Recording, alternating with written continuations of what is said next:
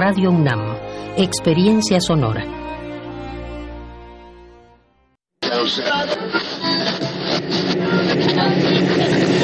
Transmisión especial.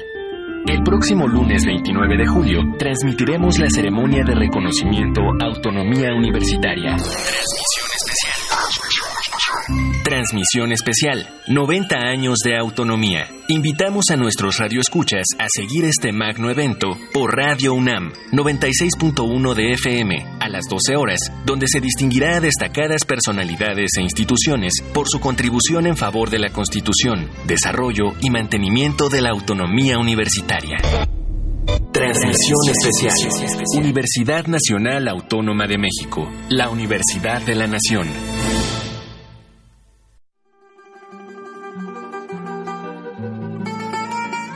De Alcorcón a los Balcanes. De Cabo Verde a la India. Se parte de este viaje por la música del mundo. Mundofonías. Una expedición de Araceli Zigane y Juan Antonio Vázquez. Sábados a las 18 horas por el 96.1 de FM. Radio UNAM. Experiencia sonora. En 30 años, el mal manejo de los recursos naturales ha acabado con el 26% de nuestros bosques. Tan solo entre 2010 y 2015 perdimos 91 mil hectáreas de bosques cada año. La ventaja es que ahora con la nueva Ley General de Desarrollo Forestal Sustentable se cuidarán mucho más y mejor nuestros bosques y selvas. Algunos beneficios son que se le pagará a los propietarios de los bosques para cuidarlos y conservarlos. ¿Y de quién creen que fue esta propuesta? Sí, del Partido Verde. Niños, ya están las palomitas. ¡Ay, otra vez series! Sí, otra vez. Ya chole, son vacaciones. Este verano la Secretaría de Cultura te ofrece opciones para que tus vacaciones sean divertidas y enriquecedoras. Asiste a los recintos culturales de todo el país y disfruta de música en vivo, cine, talleres, conferencias y mucho más. Actívate, no hagas lo mismo de siempre, porque estas vacaciones, el verano, es cultura. Secretaría de Cultura. Gobierno de México.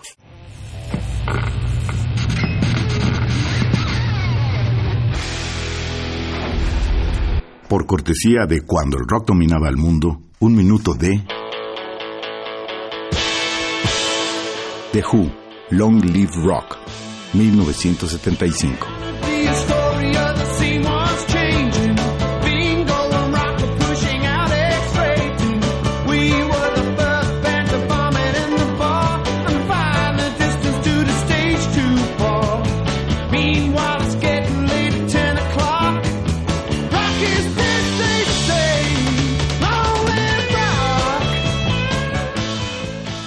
Escúchanos todos los viernes a las 18.45 horas por esta frecuencia. 96.1. Radio UNAM. Experiencia sonora.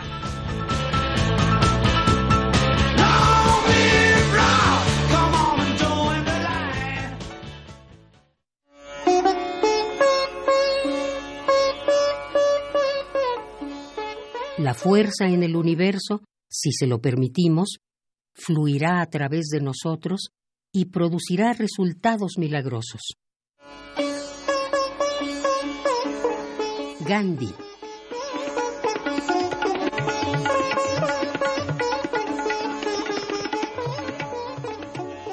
Radio UNAM, Experiencia Sonora.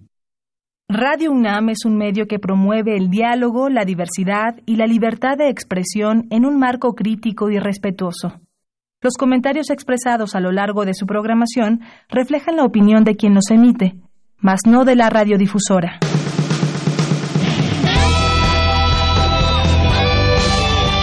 Prisma RU. Relatamos al mundo.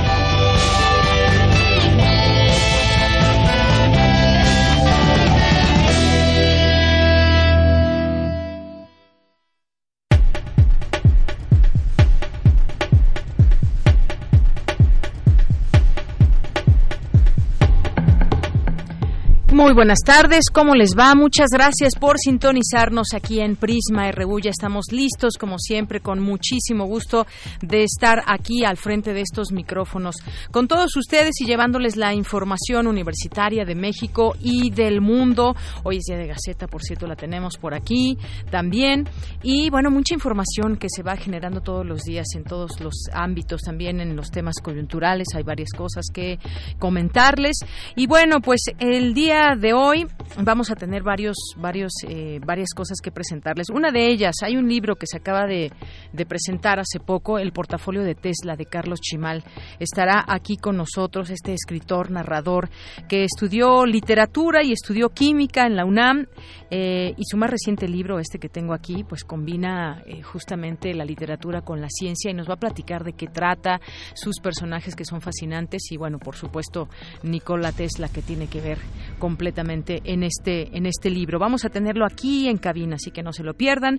Vamos a platicar también, ya está aquí afuera, llegó muy temprano, Stephanie Michelle Laguna Palacios, que es médico cirujano y nos va a hablar de la, de la relación médico-paciente. ¿Cuál debe ser la relación entre el médico y el paciente, la relación idónea?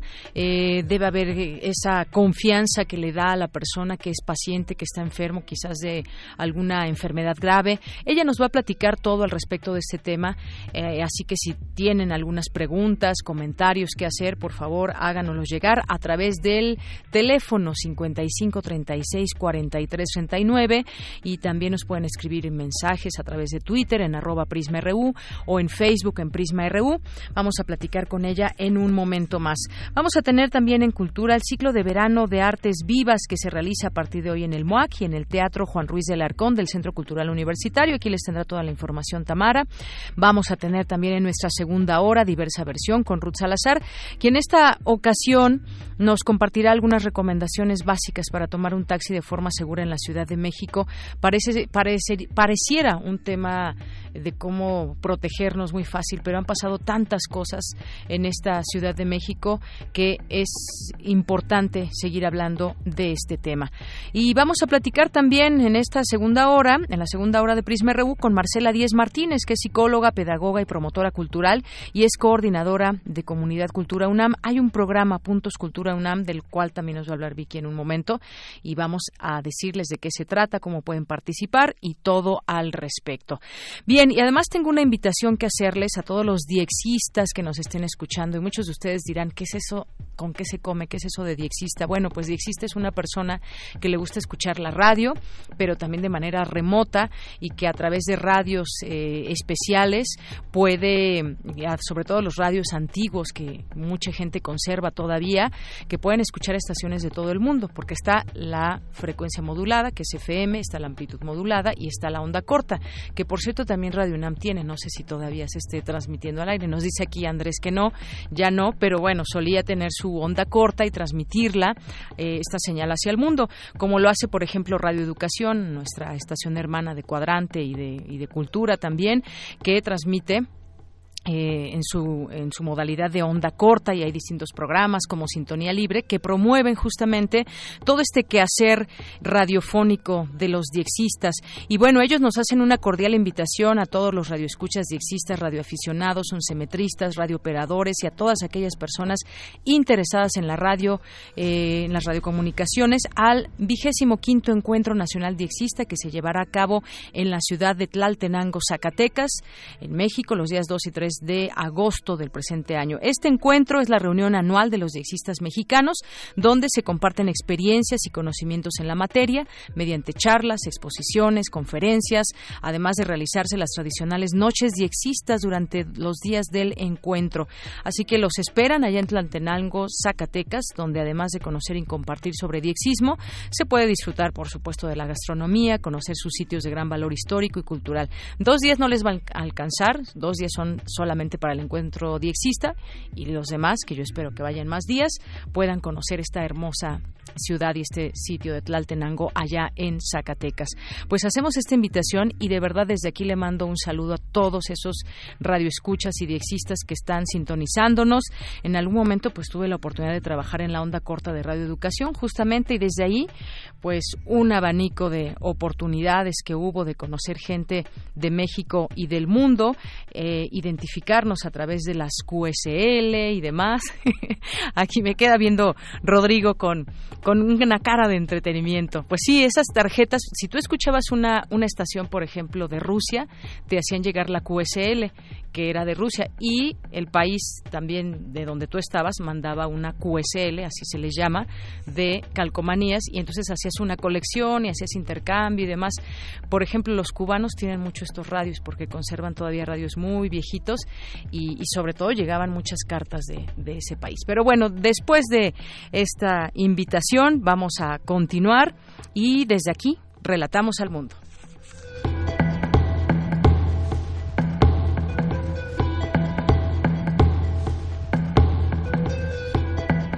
Una de la tarde con nueve minutos. Y bueno, pues le mandamos un saludo también donde no quiera que nos estén escuchando, a Cuba también, a donde quiera que nos estén sintonizando a través de www.radio.unam.mx. Ahora sí que por ahí nos pueden escuchar en todo el mundo. Bueno, en los temas universitarios se presentó el programa Puntos Cultura UNAM que beneficiará a los 350 mil alumnos de esta casa de estudios. Mi compañera Virginia Sánchez nos tendrá todos los detalles más adelante. Robot de la UNAM, Justina, ¿lo recuerdan? Bueno, pues triunfa en Australia y Cindy Pérez Ramírez nos tendrá todos los detalles. Las nuevas tecnologías de la información fundamentales para la sociedad actual, académica de la UNAM lo dice y Dulce García nos tendrá la información. En los temas nacionales, el presidente Andrés Manuel López Obrador firmó este jueves ante notario público el compromiso de no reelegirse y aseguró que estará en el poder el tiempo que el pueblo decida. La Fiscalía General de la República presentó hoy ante España la solicitud formal de extradición de Alonso Ancira, el dueño de Altos Hornos de México, al que reclama por el delito de lavado de dinero. También, la Fiscalía inició un procedimiento para que la residencia en Ixtapa de la familia del exdirector de Petróleos Mexicanos, Emilio Lozoya, sea abonada a favor del erario.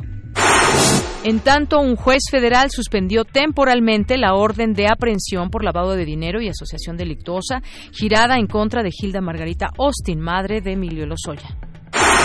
Luego de revisar videos y evidencias del ataque de ayer hacia dos israelíes en Plaza Arts, la Secretaría de Seguridad Ciudadana Capitalina descartó que se debiera a un ataque directo por infidelidad.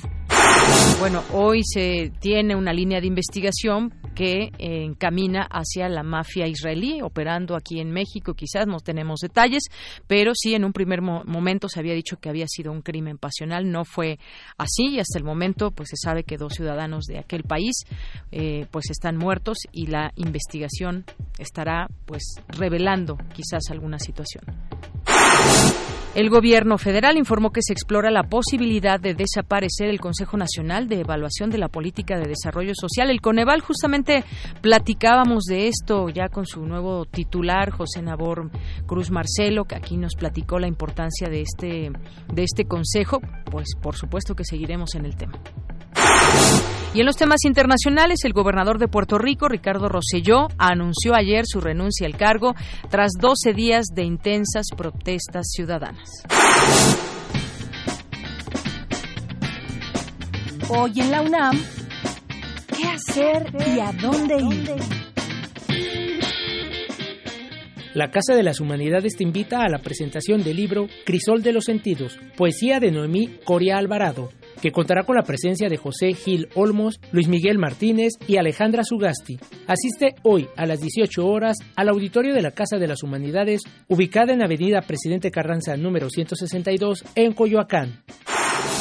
Como parte del 39 Foro Internacional de Cine, la Filmoteca de la UNAM proyectará la cinta Mantarraya, Los Espíritus Ausentes, producción tailandesa que representa un experimento onírico que relata el nacimiento de una amistad formada por un pescador y un hombre mudo, quienes forjan intereses y conmovedores lazos a través de sus universos. No te pierdas esta entrañable historia y asista a las funciones hoy, a las 16, 18 y 20 horas en la Sala Julio Bracho del Centro Cultural Universitario. La entrada general es de 40 pesos.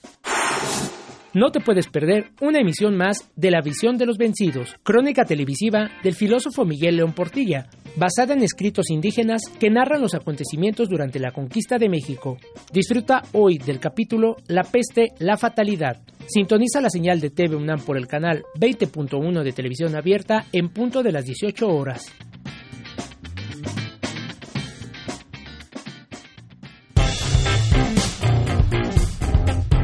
Campus RU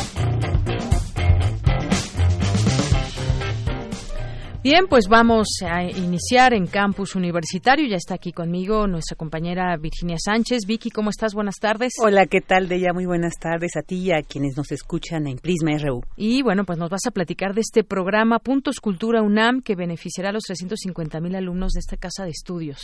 Así es, es un programa muy importante que fue presentado esta mañana por el rector de la UNAM, Enrique Graue, y el coordinador de difusión cultural, Jorge Volpi. Pues este programa Puntos Cultura UNAM, el cual iniciará al igual que las actividades docentes el próximo 4 de agosto y a través del cual los 350 mil alumnos de la universidad tendrán la posibilidad de integrarse a este programa y acceder de manera inmediata y gratuita a muchas de las actividades culturales y académicas que se desarrollan pues en los diversos recintos universitarios. En esta presentación el rector de la UNAM, Enrique Graue, destacó que este programa pues cumple con la función, con la misión sobre todo de propiciar el acceso a las actividades culturales y sobre todo dijo de, pues, de crear jóvenes tolerantes y creativos. Escuchémoslo. Parte de la misión de la Universidad y la Coordinación de Difusión Cultural es permitir el acceso a todo tipo de público, pero propiciar que los jóvenes acudan a las actividades culturales. Ante la llamada cuarta revolución industrial, esta cuarta T que existe, se ha venido analizando a través de una serie de medios la incertidumbre que habrá en el mercado laboral por el cambio en, los procesos robóticos de muchos de los campos en donde se pueden desarrollar nuestros profesionistas. El Foro de Educación Mundial ha venido trabajando esto y estudiándose y se ha encontrado ya a través de metaanálisis que la mejor forma de crear jóvenes con capacidades primero de resiliencia y de adaptación al cambio, que sean tolerantes y que tengan creatividad e innovación, que es lo que van a exigir finalmente los mercados del futuro, es aquellos jóvenes que tengan un acceso importante a la cultura. Y por su parte, Jorge Volpi, coordinador de difusión cultural de la UNAM, señaló que este programa de Puntos Cultura UNAM es el programa más ambicioso que se ha realizado no solo en la UNAM, sino en todo el país de inclusión cultural, el cual, resaltó, atiende como ningún otro los derechos culturales consagrados en nuestra Constitución, como es el acceso de una parte muy importante de la población del país a las actividades culturales. Escuchémoslo. Es también, al mismo tiempo, un programa que intentará acercar enormemente a los estudiantes de la universidad a las distintas actividades culturales que llevamos a cabo. También es un programa que impulsa el fomento a la lectura, que ha sido otro de los temas centrales de eh, la vocación cultural de la universidad, eh, con un programa específico, Universo de Letras, que aquí se refuerza también. Es un programa que incita también enormemente a la interacción entre eh, los estudiantes y esas actividades culturales a las que ahora tendrán acceso. Es un programa de formación de públicos y es un programa que también fomenta la escritura de nuestros estudiantes. Así que se trata de un programa global que implica todas estas cosas. Bueno, de ella vamos a platicar un poco más de qué se trata este programa de Puntos Cultura UNAM. Fíjate, cada universitario contará con 500 puntos al semestre, al, ingresar a esta plataforma, los cuales podrá utilizar en actividades organizadas por Cultura UNAM, es decir, funciones de teatro, cine, música y danza, así como conferencias, exposiciones, visitas guiadas y también pues al adquirir libros y revistas. Para usar estos puntos Cultura UNAM, los alumnos podrán ingresar a la plataforma comunidad.cultura.unam.mx. Ahí ingresan su número de cuenta vigente y se generará un correo con su nombre de usuario y contraseña, los cuales son intransferibles, cabe señalar, y sus primeros 500 puntos, pues que se estarán renovando cada semestre. En esta plataforma podrán consultar la cartelera, la oferta disponible de boletos y el valor en puntos que tiene cada actividad. Ahí podrán ir checando su saldo. Asimismo, se va a desplegar un listado con las revistas y libros que estarán a disposición y aquellas actividades que pueden realizar para obtener más puntos. Para estimular la escritura también, los alumnos podrán incrementar 30 puntos cada vez que redacten reseñas de los espectáculos y actividades a las que asistan, al igual que si acuden a conferencias, mesas redondas o cursos, o bien al comprar libros en las librerías Jaime García, eh, Terrés, en la Julio Tori y en la Filmoteca de la UNAM. Cabe señalar de ella y auditorio de Prisma RU y bueno, de todos los universitarios eh, que con estos puntos también podrán invitar a amigos y familiares y se premiará con un medallero, también existirá el medallero para premiar la fidelidad de los integrantes y pues si asisten cuatro veces a una misma disciplina, es decir, cuatro veces al teatro, cuatro veces a, alguna eh, danza, todo, entonces, hacen la reseña correspondiente, adquirirán el derecho de invitar gratis a un acompañante en lo que reste del año. Estos beneficios van a estar caducando eh, anualmente y se van a estar renovando precisamente cada año. Pues ahí está esta este programa de Puntos Cultura UNAM, pues muy interesante. Claro, porque va a incentivar también el que los estudiantes disfruten de lo que, ofrece la UNAM. Muchas veces cuando somos estudiantes no nos damos cuenta de todo lo que nos está ofreciendo la UNAM y que nos, nos perdemos muchas veces, ¿no? Así es, así es. entonces, pues, para que estén ahí muy muy puestos. Así es. Bueno, y vamos a, repetir, es comunidad.cultura.unam.mx, esta plataforma con la que podrán empezar pues a usar sus 500 puntos todos los universitarios Claro que sí.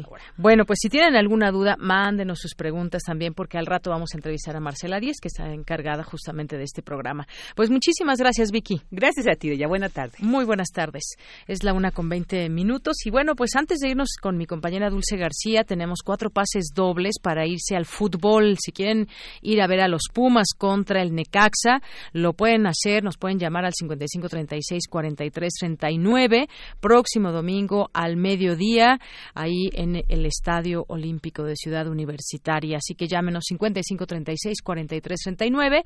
Ya está mi compañero Moisés que amablemente les tomará esta llamada. Y bueno, vamos ahora con Dulce García, las nuevas tecnologías de la información y la comunicación fundamentales para la sociedad actual señala académica de la UNAM. Cuéntanos, Dulce, buenas tardes. Deyanira, muy buenas tardes a ti al auditorio de Prisma RU. Al inaugurar el quinto encuentro de mejores prácticas de uso de TICS en la educación, Educatic 2019, el doctor Felipe Bracho Carpizo, director general de Cómputo y de Tecnologías de la Información y Comunicación, señaló que para comprender mejor las nuevas tecnologías es necesario conocer el proceso de creación de estas. Donde lo central es conocer el esfuerzo de todos en el importante proceso de aprender las mejores prácticas del uso de las tecnologías de la información y comunicación en la educación. Y a todos ustedes, queridos profesores, que con sus trabajos, conocimientos y experiencias contribuyen al avance de las nuevas formas de enseñanza y de aprendizaje.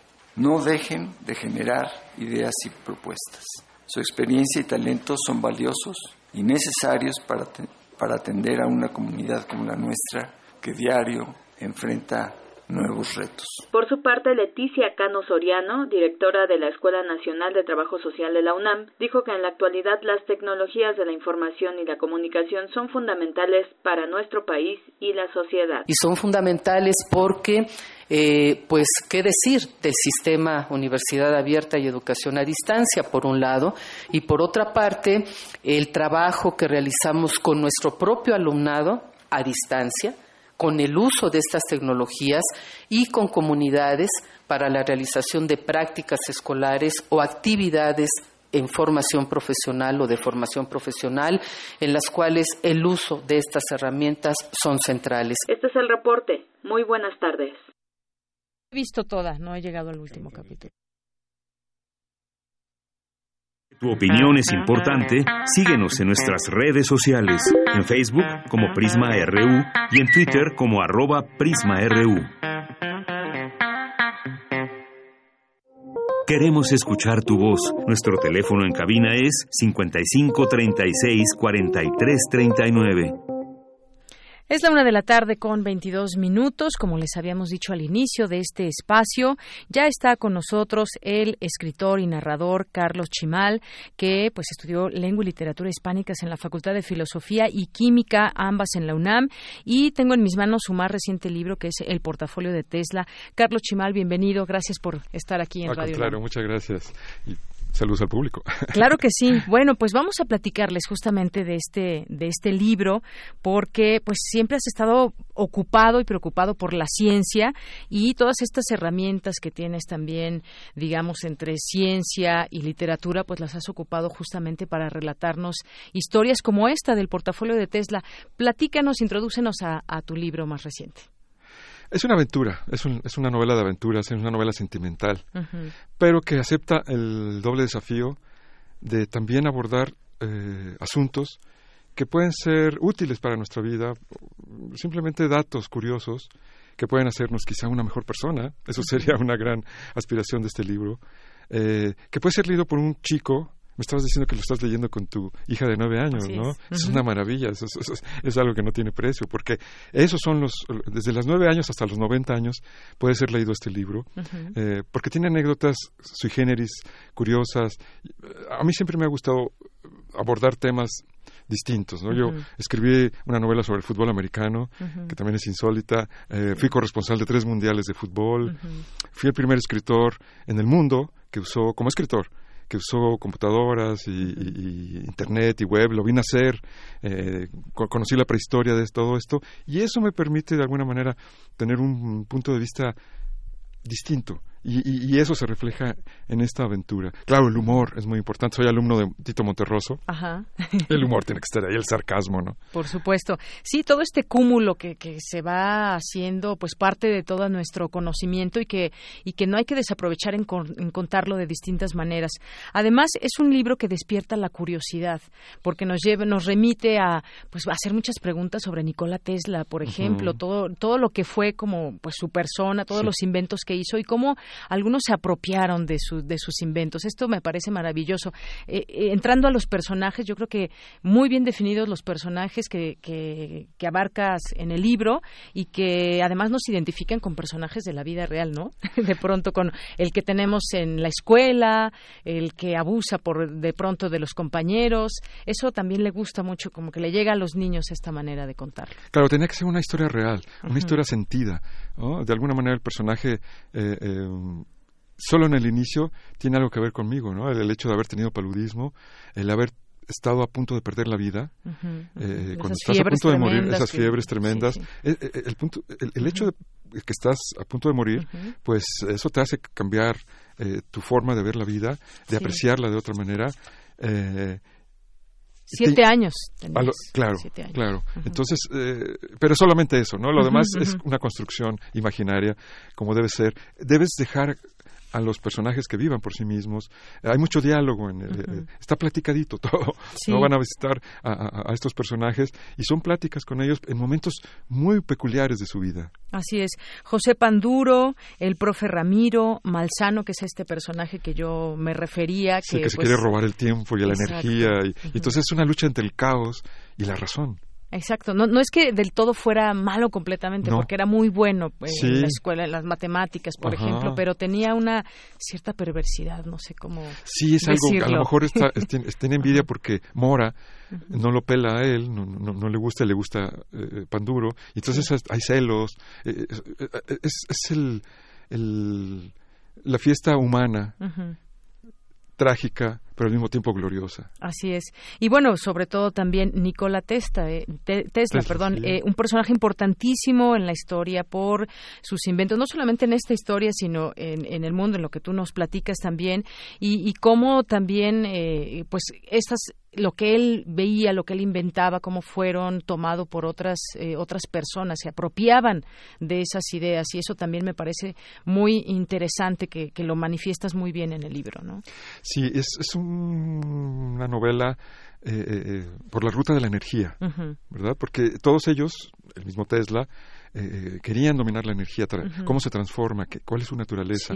Y todos los personajes que van visitando, por cierto, varias mujeres eh, cruciales en, el conocimiento, pues hablar un poco de ellas de maneras distintas, que, que te den pie a platicar con tus padres, con tus profesores, con tus amigos, e incluso para ligarte a tu chica o a tu chico.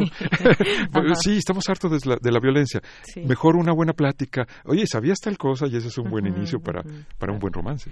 Claro, y, y, bueno, además lo que me gusta mucho es que generas también muchas muchas preguntas eh, hacia los niños, ¿no? Por ejemplo, y, y, escribir para escribir ciencia para los niños. Bueno, como nos dices, este libro lo puede leer quien sea, pero eh, no todos los libros se pueden leer por los niños o no no eh, también digamos hay ciertas clasificaciones que podemos tener en, en, la literatura, pero es un reto escribir también ciencia para niños. ¿Cómo cómo les desmenuzas un poco todos estos acontecimientos tan importantes de la ciencia en el mundo, ¿no? Claro, tiene que ser a través de la literatura, de una buena trama, porque el problema de la ciencia eh, y la tecnología es que mm, es jerarquizada, es una información jerarquizada, es decir, tienes que saber A para comprender B y luego C. Eh, eh, si no lo comprendes, no lo vas a entender bien. ese es un gran desafío, pero en principio lo que creo es que es apelar a los sentimientos, motivarlos, y ya luego que cada quien busque su propio camino de profundización hacia cualquiera de los ámbitos del conocimiento. Así es. Y bueno, también, Carlos, cuando hablamos de, de, ciencia hoy en día, pues la vemos más cercana, involucrada con distintas áreas. Antes estaba como muy separada la ciencia por aquí, otros conocimientos por allá, pero ahora me parece eh, maravilloso que se pueda, se pueda hablar de la ciencia desde distintas expresiones y desde distintos ámbitos. Sí, eso es una gran cosa. Yo, como digo, he sido pionero de diversas cosas y una de ellas fue de la divulgación de la ciencia. Precisamente con el doctor Luis Estrada en la UNAM. La UNAM UNAM era la única, eh, la única institución, no, los periódicos no les interesaba, a nadie le interesaba la, divulgación de la ciencia, excepto al doctor Luis Estrada y la revista Naturaleza que hacía en el Centro Universitario de Comunicación de la Ciencia. Y así empezamos, ¿no? Eh, a, a, mí ya dije, bueno, ya en la UNAM la gente escribe muy bien y, y, está Luis Estrada y tiene un grupo importante. Me fui al Simvestab, ¿no? En el Poli la gente no sabe escribir, no, son medio rancheros.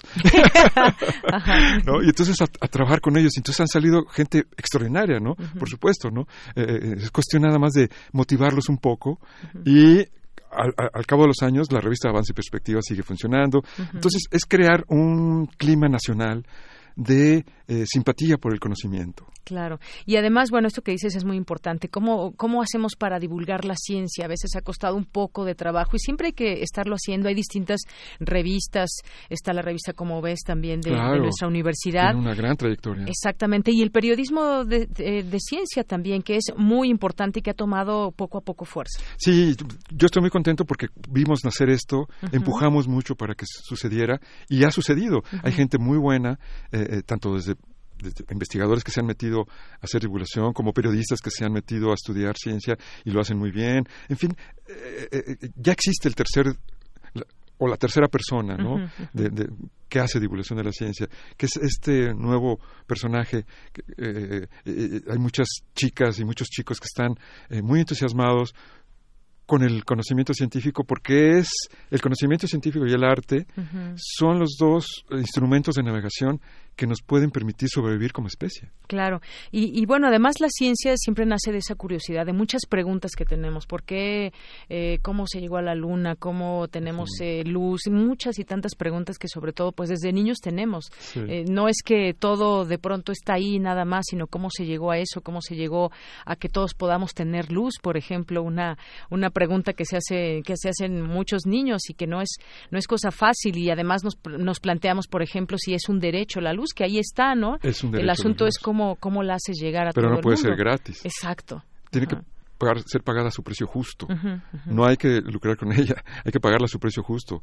Pero es muy interesante este planteamiento porque es justamente lo que buscaba Tesla. Tesla era un, una especie de Quijote de la energía y, creía que, que debía ser así. Otros capitalistas, eh, banqueros, no creían que, que debía ser así. Entonces ahí viene el conflicto humano, la lucha entre eh, que todos tengamos eh, beneficios por lo que, por ejemplo, ahora con, la nueva era que va a surgir mm, después de la conquista de la Luna y, Marte, quizá, eh, puede venir por los materiales, las minerales que se van a tomar. A lo mejor se abarata mucho la tecnología, pero tiene que ser derramada a toda la sociedad, o solo serán unos cuantos eh, privilegiados que van a, disfrutarlo. Esperemos que no sea así. Claro, y tan sencillo como eso, tenemos ahora el mundo en nuestras manos en un celular que tiene que ver con ciencia y que está formado de un montón de elementos que tú lo sabrás bien por porque estudiaste química, de todo lo que tiene, por ejemplo, un, celular y que muchas veces no no lo entendemos perfectamente. Sin duda, hay muchas cosas que, que, es, una avalancha de cosas que han, que han sucedido y no las sabemos procesar bien. Por ejemplo, me da, es muy curioso que yo hace algunos años, en, mis eh, eh, andanzas por el Instituto Astrofísico de Canarias, pues conocí, al, gracias al doctor Pepe Franco, debo decirlo, me presentó al doctor Francisco Sánchez, que fue el director fundador del Astrofísico de Canarias. Y él, eh, eh, porque a mí yo hago Love Life, si no voy, estoy un día, no, estoy un mes, ¿no? Platicando con la gente y por eso salen esas historias de vida cotidiana. Eh, platicando con el doctor Francisco Sánchez me dice, bueno, pues fíjate que conmigo se graduó uh, Brian May, que es el guitarrista del grupo Queen. Y, ahora es un astrofísico. Y apenas ahora mucha gente está descubriendo esa historia, cuando nosotros ya habíamos hablado de ella hace 10 años. ¿no? Eso es la crueldad, un poco lo, duro de la divulgación de la ciencia, que a veces hay gente que está descubriendo el agua, el agua tibia cuando ya eso ya pasó hace mucho tiempo. Pero bueno, así es, no, no, no, no hay que quejarse. Exactamente. Y bueno, en, en, algún momento, eso que decíamos, que la ciencia está en todas partes y demás, en una, en una entrevista tú decías que, por ejemplo, la Ciudad de México está llena de ciencia. ¿Por qué lo decías? Cuéntame porque de hecho todo estamos pues este mundo está imbuido verdad tanto de productos de la ciencia como productos tecnológicos y podemos irnos haciendo preguntas interesantes a cada paso que damos ¿no? es, una historia eh, que tiene muy muy antigua esta ciudad eh, eh, su epopeya por ejemplo para controlar el agua ¿no? desde Nezahualcóyotl en fin Carlos de Sigüenza y Góngora un personaje importantísimo un sabio políglota amigo de Sor Juana cómo es este mundo que nos han heredado estos personajes alrededor de la poesía y la ciencia, pues es cuestión nada más de darse una vuelta por el centro de la ciudad. Así es. Pues un viaje por el tiempo que nos ofreces en esta novela, El portafolio de Tesla, Carlos Chimal, pues muchas gracias y es de Planeta Junior, esta eh, editorial. Y bueno, pues no sé si haya, va a haber próximas presentaciones del libro. No, yo creo que es más eficaz que platicar con la gente. Es, es, en esta ciudad tan grande, tan complicada, reunir a un grupo de personas en un lugar, no, me parece que ya es del siglo XIX. me parece que es mejor hablar con la gente a través de la radio, eh, eh, eh, los diferentes medios, e invitarlos a esto, a, que lean ahora que viene las, el nuevo curso. Hay, hay libro electrónico también, si alguien, si alguien quiere tomarlo en una tableta, en su computadora, en su celular, pues también hay, hay, Y en papel es un objeto muy bonito. Sí, porque, viene ilustrado. Muy bien, muy, muy bonito ilustrado. También la, la versión electrónica está ilustrada. Pero lo que tiene muy padre esta edición es que es muy ligero. El papel que usaron es muy ligero. Y como objeto es muy bello, ¿no? así es. Muchos de los niños ahora están de vacaciones y les queremos hacer esta recomendación. Si están en cursos de verano, si tienen tiempo libre, que seguramente tienen mucho tiempo libre, díganle a sus papás que les compre el portafolio de Tesla o que lo lean juntos. Es un y les va a servir mucho para sus clases ahora que regresen a, a, la escuela. Estoy seguro, porque todos los personajes, eso sí me tomé mucho, la, la, idea era que, que, tuviera ese sentido escolar, ¿no? O sea, que todos los personajes que aparecen en, en, en esta novela que contribuyeron decisivamente a, al conocimiento de la energía y la materia, los van a ver en su curso escolar. Entonces eh, puede ser muy divertido que un día llegue alguno de ellos y digan, ah, oiga, profesor, ¿sabía usted que tal cosa? A lo mejor me odia porque el profesor no lo sabía, a lo mejor sí lo sabía. Y es un buen pretexto para iniciar una discusión alrededor de esto. Bueno, pues desde aquí hacemos esta recomendación, el portafolio de Tesla de Carlos Chimal, eh, a leerlo, de, es de Planeta Junior. Carlos Chimal, muchísimas gracias por venir. Muchas gracias, buenas tardes. Muy buenas tardes, continuamos. Porque tu opinión es importante, síguenos en nuestras redes sociales, en Facebook como Prisma RU y en Twitter como arroba PrismaRU. Queremos escuchar tu voz. Nuestro teléfono en cabina es 55 36 43 39. Prisma RU. Relatamos al mundo. Continuamos una de la tarde con 37 minutos y bueno, pues después de este libro vamos a tratar otro tema que también ya les habíamos dicho al inicio de este programa y ya está con nosotros Stephanie Michelle Laguna Palacios, que es médica cirujana y nos va a hablar de la relación médico-paciente. Espero que si tienen alguna duda, alguna pregunta, nos la hagan llegar y por supuesto está aquí ella que con toda con todo profesionalismo nos podrá nos podrá comentar. Bueno, pues eh, tienes estudios de licenciatura por la Facultad de Medicina de la UNAM y bueno, pues estás en muchos lugares y haces muchas cosas. Bienvenida, Stephanie Michelle. No, pues muchas gracias, Deyanira. Gracias por el espacio y gracias por este tipo de, de temas que justamente era lo que estábamos comentando hace ratito, ¿no? Exacto. Antes de entrar al aire comentamos cuál debe ser esta relación médico-paciente. Sabemos cuál debe, no solamente, pues, y sobre todo cuando se complica quizás eh, que tenemos algún tipo de enfermedad que puede puede ser desde una simple gripe, me decías, hasta una enfermedad grave. ¿Cómo debe ser esta relación? A ver, ¿cómo empezamos en este tema? Pues bueno, antes que nada hay que definir un poquito las relaciones interpersonales, ¿ok? Como tal, sabemos y he dado el caso que en ciertos temas se presenta un vínculo entre dos personas o más, siempre va a haber cierto tipo de comunicación. Ahora bien, ¿Qué sucede en el área de salud? En el área de salud son temas mucho más delicados porque justamente se habla de confianza, se habla de empatía, se habla de profesionalismo y de calidad de atención médica, ¿no? Principalmente esos son como los parámetros o los puntos básicos que cualquier profesional de la salud, llámese medicina, odontología, nutrición, fisioterapia, entre otros, se podían estar presentando. Si bien es muy complicado o muy difícil mantener este tipo de relación, que quizá no habrá una receta completa como para decirlo, pero mucho de eso habla de las habilidades y el desarrollo que tiene cada uno de los profesionales de salud en, México realmente. Y no nada más en México, también a nivel internacional que se han, visto parámetros y han estudiado diferentes tipos de calidad en la atención médica. Es por eso que es muy, muy importante este tipo de situaciones. Así es.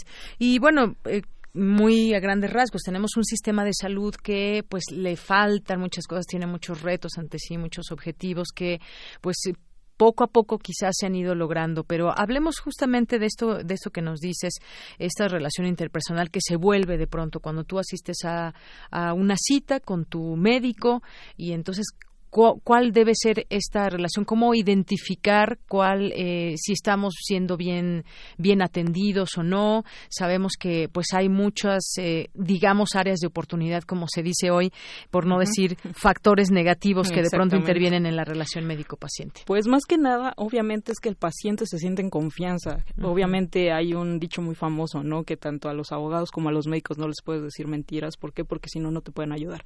Y justamente es eso, la honestidad y la confianza confianza es lo básico en este tema.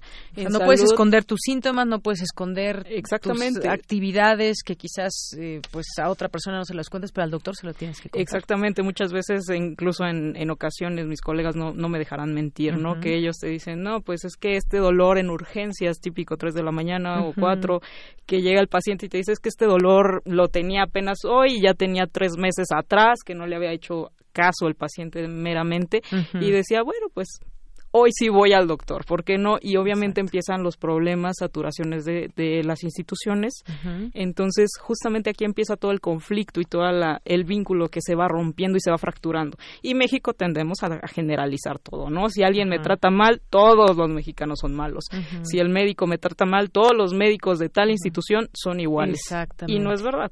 Realmente hay que individualizar, hay que personalizar cada situación y es lo mismo con los pacientes. Obviamente nosotros desde la parte de medicina también lo vemos. No todos los pacientes se portan mal, no todos los pacientes están en ese tipo de situaciones. También hay pacientes que están muy comprometidos con su salud y eso es lo que también nos da pauta para decir, bueno, pues vamos a seguir adelante. Exactamente. Bueno, pues ya eh, estamos entrando de lleno en esta relación que debe ser y como bien decías, quizás, porque bueno, lo hay en todas las profesiones, los que son médicos buenos, malos, abogados buenos, malos y demás, pero eh, lo que queremos es tener esa, esa buena relación, identificarla y bueno, por ejemplo, eh, hay situaciones que imperan en, en un médico, ¿no? Quizás no está a gusto en el lugar donde está, quizás hay bajos salarios, hay muchos pacientes que atender y, y ante eso se viene quizás una relación también donde hablemos de ética, por ejemplo. No sé cuántos pacientes atienda un médico general en una institución pública, pero tal vez sean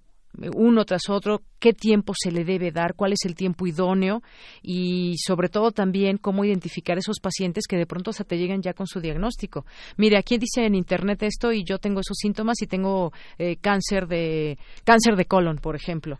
Ya llegan y ellos te dicen prácticamente que tienen una tal o cual enfermedad. Justamente eh, ahí caemos en uno de los modelos que justamente varios varios autores los mencionan.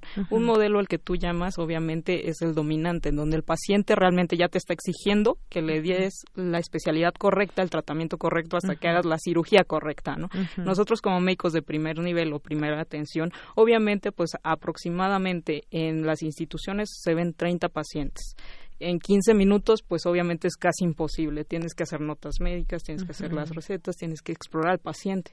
En ocasiones, ¿qué pasa? Ahora, aunado a todo eso, justamente las personas dicen, no, pues es que el doctor ni siquiera me voltea a ver, no me está viendo el monitor. Pero pues también tienen los tiempos contados. Obviamente es muy difícil, pero porque eso se saturan las instituciones públicas. Y vuelvo a lo mismo, no se trata aquí de echarle la culpa. Una relación interpersonal, como todo, es 50-50. Hay que ponernos en el lugar del otro, la empatía. Sabemos que no todos los pacientes vienen por una simple gripa, no todos los pacientes son crónico-degenerativos, no todo, hay que individualizar a cada uno. Justamente, pues sí, exactamente, llegan pacientes que lo, lo, primero que ven, como tú bien lo dijiste, de Yanira, eh, sucede que ellos ya te vienen con el diagnóstico del doctor Google, ¿no? Lo más famoso. El doctor Google. como nos dicen, y si busca una segunda opinión, pues váyase con el doctor Yahoo. Entonces es eso, o sea, realmente aquí la medicina ya se está perdiendo ese ámbito. Antes me acuerdo que ser médico de cualquier institución, ya llámese este como tal, la UNAM o el Politécnico, pues era un privilegio y era un honor, ¿no? Ahorita ya realmente la, la sociedad ya, ya incluso tacha al médico de que lo hizo mal y es un mal doctor, ¿no? Lo hizo mal y todo es malo, todos los médicos son iguales. Entonces justamente eso es a lo que llegamos, justamente es a lo que tratamos de evitar y más que nada se da solamente con el proceso de comunicación. A ver qué me estoy dando a entender y qué me está entendiendo mi paciente. Obviamente se trata de buscar donde caemos a un segundo tipo de modelo de médico-paciente donde es informativo, donde realmente ambas partes van a comprender y complementarse al 100% en esta situación. Se trata obviamente, nosotros somos educadores en salud, somos acompañantes en salud, pero realmente quien se hace responsable son los propios pacientes. ¿Por qué? Porque justamente nadie, a todo mundo nos gusta echar culpas en ocasiones, pero la realidad es esa, que empezamos por nosotros mismos. Mira, yo lo veo de esta manera también. Sabemos que los índices, por ejemplo, de, diabetes en este país son altísimos, como nunca antes en la historia de este país, y además sabemos cómo nos podemos enfermar y sabemos cómo podemos acrecentar nuestra enfermedad y seguimos teniendo los mismos hábitos. Vamos al doctor, nos dice, nos da una dieta, eh, ejercicio o las recomendaciones que haga y no lo hacemos, no lo hacemos. E, e, ese es, eso no es ser un buen paciente. Exactamente, al contrario, no se trata de decir, bueno, a ver, ¿qué voy a hacer y qué puedo hacer? Como yo también muchos pacientes me han dicho, no, es que usted me quiere dejar sin comer y la verdad es que no. Se trata de implementar y de hacer nuevas cosas, de crear hábitos tal cual. Obviamente nos cuesta mucho porque venimos de paradigmas y venimos de esquemas muy complicados, pero poco a poco y pues ahora sí que en equipo se hacen las cosas, que eso es lo básico. Así es. Y bueno, pues también eh, cuando uno asiste al médico, pues es de alguna forma también esta relación de, poder que tiene el, propio médico y es una cuestión de parte del médico también de vocación, porque hay excelentes médicos en este país que eh, pues se atienden de una manera espectacular y están pues ahí siempre pendiente de todo, de todos sus eh, de todos sus pacientes. Esto también hay que hay que reconocerlo, tiene que ser de vocación, no cualquiera y em, empezamos por ahí cuando empezamos a, a elegir carrera. No, es que a mí no me gusta ver sangre. Desde ahí, por ejemplo. Muchos estamos negados para ser médicos. Ahí es un tema de vocación también. Sí, justamente es parte, ¿no? Lo que también nos dice la Facultad de Medicina, eh, la parte del juramento hipocrático, donde realmente pues te comprometes tú como médico con los pacientes, donde sabemos que la, ahora sí que la carrera no es sencilla, la vida no es fácil, pero se trata de hacerlo juntos. Esa es la idea, hacerlo bien y estar pues ahora sí que 50-50. Y es eso, claro que sí, hay gente de todo tipo, hay que saber que hay médicos y por eso derivamos a las especialidades, ¿no? Las especialidades también de que no nada más se queden con eso, sino que también puedan hacer otras cosas. Pues sí, pues más o menos así está esta relación médico-paciente que es muy importante y que pocas veces nos, nos detenemos a pensar cuál, cómo debe ser y cuál debe ser y por qué, pero también hagamos este ejercicio, digamos, autocrítico, tanto quizás del médico como del propio, del propio paciente. Hay muchas cosas que se nos da eh, desde la escuela, sabemos cómo se contagian ciertas enfermedades y demás, y sin embargo llevamos a cabo prácticas de riesgo, por ejemplo, pienso en, el contagio del VIH, que también pues está atendiendo esa, esa problemática en nuestro país y que sin embargo pues eh, no se ha logrado detener. ¿no? exactamente. De hecho, ahorita la investigación sigue, de hecho, o sea, por eso los buenos profesionales de la salud, clínica, investigación y docencia, porque obviamente eso te hace como un buen profesional de la salud. Ahorita, como bien lo mencionas, con el VIH acaba de salir un artículo que justamente ya se espera para el 2023 estar haciendo esta parte de la vacunación, ¿no? Y es eso, es seguir trabajando, seguir apoyando y justamente no se haría sin los pacientes, no se haría sin los profesionales de salud. Es un equipo, como lo vuelvo a recomendar y lo vuelvo a comentar. Entonces, es eso, de eso se trata esto. Y justamente pues buscar la manera, si se puede prevenir, adelante, y si no, pues bueno, ah, vamos a ver qué soluciones hay, qué alternativas existen, porque exactamente ese es otro punto que también los médicos tenemos mucho en contra, ¿no? La situación de que las personas o los pacientes evitan la situación de evidencia médica o de evidencia clínica y se van por lo que dice la prima, la tía, la abuelita, antes de acudir al médico. O sea, y eso es malísimo. Imagínate un tema de cáncer, ya que sea por algo así, pues bueno, eso es lo que llega llega a pasar justamente. Claro que sí. Pues efectivamente, este es el, el escenario que, que, se plantea, por ejemplo, muchas veces desde un médico, cuál es el escenario que viene para, para tu enfermedad y yo creo que pues esta relación será incluso muy duradera, dependiendo cuánto tiempo, eh, me refiero, por ejemplo, a enfermedades que son de a tratar de largo plazo, va a ser una relación ah, eh, grande, amplia entre el médico y el paciente. se trata de hacer esa parte, ¿no? De crear vínculo, de crear confianza, de que el paciente te pueda seguir eh, apoyando y tú lo puedas seguir apoyando. Se trata de seguir avanzando juntos y justamente es eso. Se puede llamar desde un día la relación, pero que sea cordial, que sea de manera pues efectiva de, de, que realmente el paciente pueda entender o comprender la situación, ¿no? Como nos decían muchas veces en la Facultad de Medicina, pues el paciente conoce su cuerpo, pero tú conoces la medicina, entonces apóyalo. Y justamente es eso. Y se puede hacer desde un día hasta los años que sea necesario para que recobre su salud. Eh, lo más que nada, pues hay que recordar que el paciente es biopsicosocial, ¿no? La parte biológica, que es obviamente órganos, aparatos y sistemas, que nosotros lo vemos como médico, la parte psicológica, porque bueno, son pacientes, tienen emociones, también son personas, o sea, hay que recordar eso, que no nada más es verlo como, ah, te derivo a una especialidad porque, bueno, estás enfermo de esto. Y la parte social, porque pues son vínculos, ¿no? Son amigos, son familia, digo, son conocidos y pues a nadie le gusta saber o, conocer de un paciente que es tu amigo y que está en urgencias o que se puso muy mal y peor si es si es tu mamá o si es tu hermana, ¿no? Entonces, justamente pasa eso. Muy bien, bueno, pues muchísimas gracias, Stephanie Michelle Laguna, por visitarnos y platicarnos de este tema tan importante.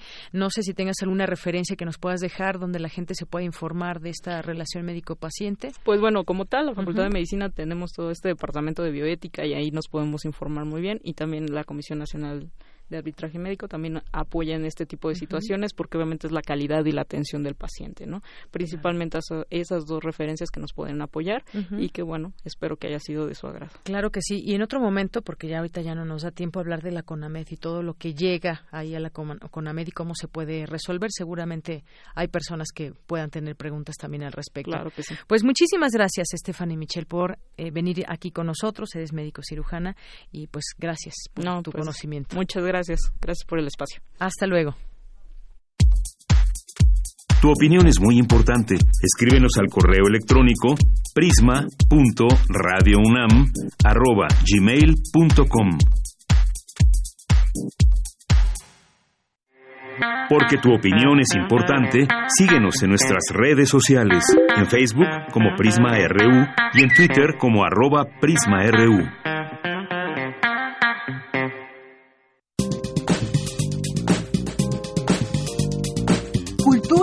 RU.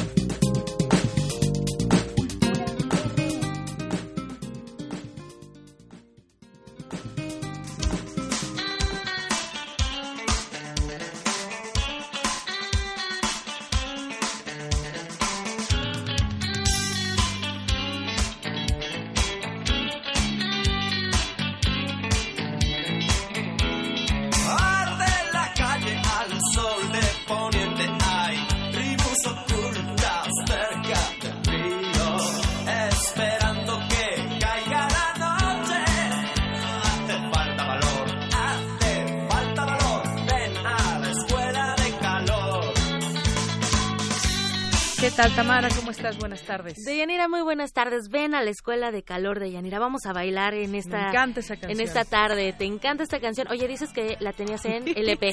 sí, Radio Futura tenía el LP de ese disco. Efectivamente, estamos escuchando Escuela de Calor a cargo de Radio Futura. El 25 de julio de 1954 nació Santiago Aucerón, mejor conocido como Juan Perro. Él es compositor y vocalista del grupo musical de rock español Radio Futura. Y bueno, así lo recordamos.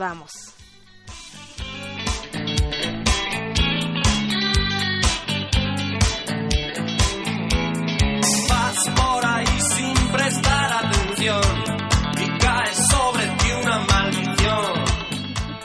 Andamos muy noventeros de Yanira y bueno, con este ritmo recordamos que seguimos en pleno verano, aunque en la Ciudad de México no lo parece porque está lloviendo en algunas partes, pero seguimos en pleno verano. Hay gente que está de vacaciones y para ustedes, vaya para todos, no, no vamos a excluir a nadie. Les cuento que durante cuatro semanas, a partir de hoy, se lleva a cabo, se llevará a cabo el ciclo Verano de Artes Vivas, que tiene como sede el Museo de Arte Contemporáneo, el bien conocido como MUAC, y el Teatro Juan Ruiz del Arcón del Centro Cultural Universitario. Veremos eh, cuatro colectivos presentando seis obras diferentes. El primer montaje eh, en presentarse es Tijuana y para ampliarnos toda la información acerca de este montaje nos acompaña en la línea Gabino Rodríguez. Él es actor y director escénico de Tijuana. Gabino Rodríguez, bienvenido a este espacio. Muy buenas tardes. Hola Tamara, ¿cómo estás? Mucho gusto en saludarte y a los radioescuchas. Muchísimas gracias, muy bien Gavino. Oye, Teatro UNAM, el MUAC y también la compañía Teatro Línea de Sombra se unen para llevar a cabo este, este que arranca con tu, este ciclo que arranca con tu puesta en escena. Cuéntanos qué veremos en Tijuana, de qué va. Eh, bueno, justo como bien dices, eh, es, Tijuana es parte de este ciclo, que es un ciclo que, que convocó la compañía Teatro Línea de Sombra y que me, me gusta, me emociona mucho participar en él porque es un ciclo que se compone de obras de teatro que, que no responden al canon tradicional del teatro, o sea, no son como obras donde uno va a ver la historia de Hamlet o algo así, sino son puestas en escena que dialogan directamente con la realidad y con el presente que estamos viviendo. Eh, Tijuana es la, la que me toca a mí, que soy parte de la compañía Lagartijas Tiradas al Sol. Y en la puesta en escena de Tijuana se trata de que Gabino Rodríguez, yo, eh, voy a Tijuana a vivir durante seis meses con el salario mínimo y la obra, digamos, cuenta eh, esa experiencia. Entonces es una especie de de recuento de, de lo que de lo que pasa en Tijuana y de lo que es vivir con el salario mínimo en un país donde donde es eh, un lugar común, porque todo el mundo lo sabe y no por eso menos cierto, que el salario mínimo no da para vivir. Por supuesto, es una realidad de muchos mexicanos. Totalmente, totalmente. Oye, y bueno, eh, dentro de, de este ciclo, eh, bueno, tú lo arrancas, pero hay otras puestas en escena que también nos hablan de diferentes temas, ¿no? Montajes que hablan de política, de violencia, de migración. Eh, a mí me llama la atención eh, esta parte de la migración, ¿no? ¿Qué pasa con la ruptura de vínculos entre una persona y su territorio? En este caso, bueno, Gavino se va a Tijuana a vivir, que de cierta forma, eh, bueno, él está acostumbrado o tiene otra vida, ¿no? Y va a vivir justo otra experiencia. Sí, justo como Tijuana nos interesaba mucho porque por estar tan cerca de, de la, bueno, por estar en la frontera, está, tiene una relación muy fluida con la economía norteamericana. Y si uno piensa en la economía de- del estado de California, que es una de las más grandes del mundo, más grande que, la de- que el Producto Interno Bruto de muchos países, entonces se vuelve todavía más dramática la experiencia de alguien que vive bajo la ley mexicana, trabajando para compañías extranjeras, bajo leyes mexicanas, que le proporcionan un salario que no le da para vivir. Otra puesta en escena del ciclo es Amarillo, de Teatro de Sombra, que cumple 10 años eh, de haberse estrenado y que habla sobre la experiencia o las experiencias de la gente que migra a los Estados Unidos y lo que significa ese tránsito de, de migrar para, para muchas personas. Excelente. Otra de las de las puestas también es, bueno, que también va a haber arte sonoro. Coro Ludita. Sí, otra de es las una obra escena. de Bárbara Lázara, que es una artista eh, que lleva muchos años trabajando, eh, también muy interesada en lo sonoro, en la voz. Yo no he visto esta obra, así que no voy a hablar sobre ella porque les mentiría, pero, pero, pero bueno, yo la estaré viendo porque me interesa mucho el trabajo de, de Bárbara. Ujú. Son diferentes temas, eh, diferentes temáticas, estimado Gavino, que realmente creo que, bueno, están muy bien pensadas también. Eh, tú hoy estrenas la cita para la gente que nos escucha, para la, gente que pueda ir a ver esta puesta en escena de Tijuana. ¿Cómo? ¿Dónde? ¿Cuándo? Tijuana va a estar cuatro días, que es hoy jueves, viernes, sábado y domingo, y los horarios son jueves y sábado a las 7 y viernes y domingo a las 5.30. Es en el Museo de Arte Contemporáneo, que es el Centro Cultural Universitario de la UNAM, y eh, si las personas compran su boleto, con ese mismo boleto tienen acceso a las exposiciones del museo. Entonces, eh, es un plan completo ir a ver las exposiciones y después pasar a la, a la obra. Así que las invito y los invito. a hay unas exposiciones muy interesantes. Ahorita está Fritzia Lizar, está Ai Weiwei, está Melanie Smith. Hay, hay muchas propuestas que también valen valen mucho la pena. Por supuesto, ya lo dices muy bien, es una visita integral. El costo de boletos es de 100 pesos con eh, esta eh, eh, que incluye la entrada al museo. Además, el 50% de descuento con credencial vigente para la gente de la UNAM, INAPAM y bueno, los descuentos habituales. Y creo que también eh, sería importante eh, conocer más de estos temas, ¿no? El desplazamiento forzado, marginación social, muerte de cierta forma, pero vistas desde una perspectiva artística que nos invita a la reflexión, a buscar opciones, a seguir también en la búsqueda de una identidad personal y social a través de la corporalidad, que es eh, el tema central también de este ciclo verano de artes vivas. Totalmente, no lo, no lo pude haber dicho mejor yo. Muy bien. Gabino Rodríguez, pues muchísimas gracias por acompañarnos esta tarde. Eh, eh, deseamos que tengan un muy buen éxito, que vaya mucha gente a ver Tijuana, que vaya mucha gente también a ver Amarillo, Baños Roma, eh, Coro Ludita, Sin Ítaca, Filo de Caballo. Y bueno, esto es a partir de hoy, 25 de julio, hasta el 18 de agosto. Así que todavía hay tiempo. Pueden eh, consultar el programa en www. Bueno, en la página del MUAC. En la página más está así. todo. Más fácil. En el buscador ponen MUAC y ahí encuentran el, el programa. Muchísimas gracias por acompañarnos, Gabino Rodríguez. Y muchas gracias por la invitación y por el espacio y un saludo a las radioescuchas. Muchísimas gracias. Muy buena tarde. Chao. Deyanira, bueno, ahí está la opción para que se acerquen a ver estas eh, opciones que nos ofrece el ciclo de verano Artes Vivas. Eh, ya son, son varias puestas en escena, así que los invitamos a que acudan también. Claro, hay muchas cosas que hacer este verano en nuestra ciudad Por México y en la supuesto, UNAM. por supuesto. Eh, por ejemplo, Tijuana, bueno, es jueves, viernes, sábado, domingo, y de ahí se van también otras, bueno, durante todo este tiempo, entonces es un muy buen tiempo para que vayan ahí agendando. Muy bien, pues muchísimas gracias, Tamara. Gracias a ti. Muy buenas tardes y vamos a hacer un corte en este momento. Regresamos a la segunda hora de Prisma RU. Queremos escuchar tu voz. Nuestro teléfono en cabina es 55 36 43 39. Escuchas 96.1 de FM. XEUN. Comunícate con nosotros. Correo de voz 5623-3281. Correo electrónico radio arroba unam.mx. Radio UNAM, Experiencia Sonora. Hola, soy Bernardo Esquinca y estoy en descargacultura.unam. Celebramos 10 años de publicar los poemas de Edgar Allan Poe en descargacultura.unam. Brujo, diablo, ave profeta, si el tentador te envió, o la tempestad feroz, desolado, más osado, a este páramo encantado. Las voces de descargacultura.unam van conmigo. Misael ayudó a construir esta carretera por donde va su nieta María, en el carro que le prestó su vecina Marta para llevarla a su boda con Francisco. El papá de Francisco, Sergio, es carpintero y fue quien construyó las bancas para la boda. Si alguno de ellos no hubiera participado, este beso jamás habría sucedido. La democracia es como la vida. Si participamos todas y todos, crece y sigue adelante. Para seguir construyendo nuestra democracia, contamos todas. Contamos todos. INE.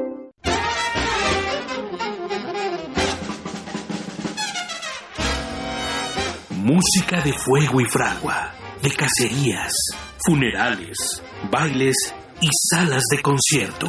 Hoy escuchamos sus historias. Viento de bronce.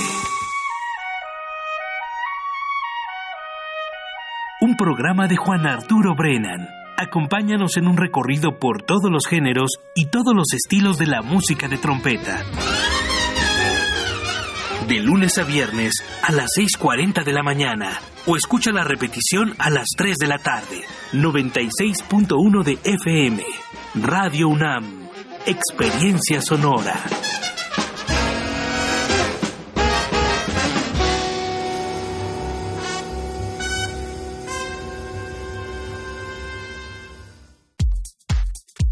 Tu opinión es muy importante. Escríbenos al correo electrónico prisma.radiounam@gmail.com.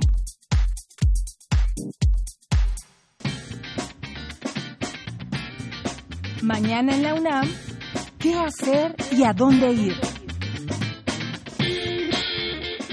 La Dirección General del Deporte Universitario te invita a sus clases de resistencia aeróbica, fuerza y movilidad que se llevarán a cabo mañana 26 de julio en la pista de calentamiento de Ciudad Universitaria de 7 a 14 y de 15 a 17.30 horas. O si lo prefieres, puedes asistir al acondicionamiento rítmico aeróbico que se llevará a cabo mañana de 12 a 16 horas en el lobby del frontón cerrado en Ciudad Universitaria. Dichas actividades son gratuitas. Te recomendamos el tercer Congreso de Estudios de la Información, la información en redes sociales, fenómenos y problemáticas adyacentes, que se llevará a cabo el próximo 14 y 15 de agosto en el Seminario 1 y 2 del Instituto de Investigaciones Bibliotecológicas y de la Información, ubicado en el piso 13 de la Torre 2 de Humanidades en Ciudad Universitaria. Para mayores informes e inscripciones, visita el sitio www.iipi.unam.mx. Las islas de Ciudad Universitaria de nueva cuenta se llenan de música. Este fin de semana no te puedes perder el concierto Cantares, fiesta de trova y canción urbana, que reunirá a más de 50 artistas nacionales e internacionales de reconocida trayectoria como Caetano Veloso, Oscar Chávez, Fernando Delgadillo, Leticia Servín, así como las chilenas Isabel y Tita Parra. Asiste a la inauguración de este recital el sábado 27 de julio a las 11.30 horas en las islas de Ciudad Universitaria. Para Prisma RU, Daniel Olivares.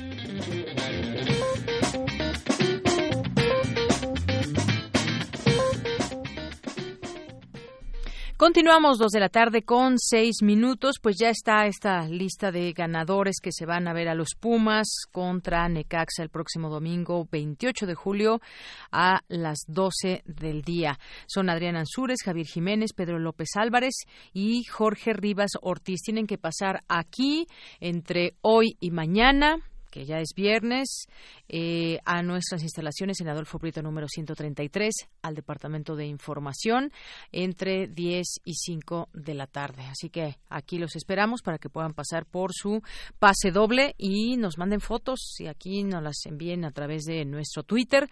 Ojalá que ganen los Pumas y echen muchas porras.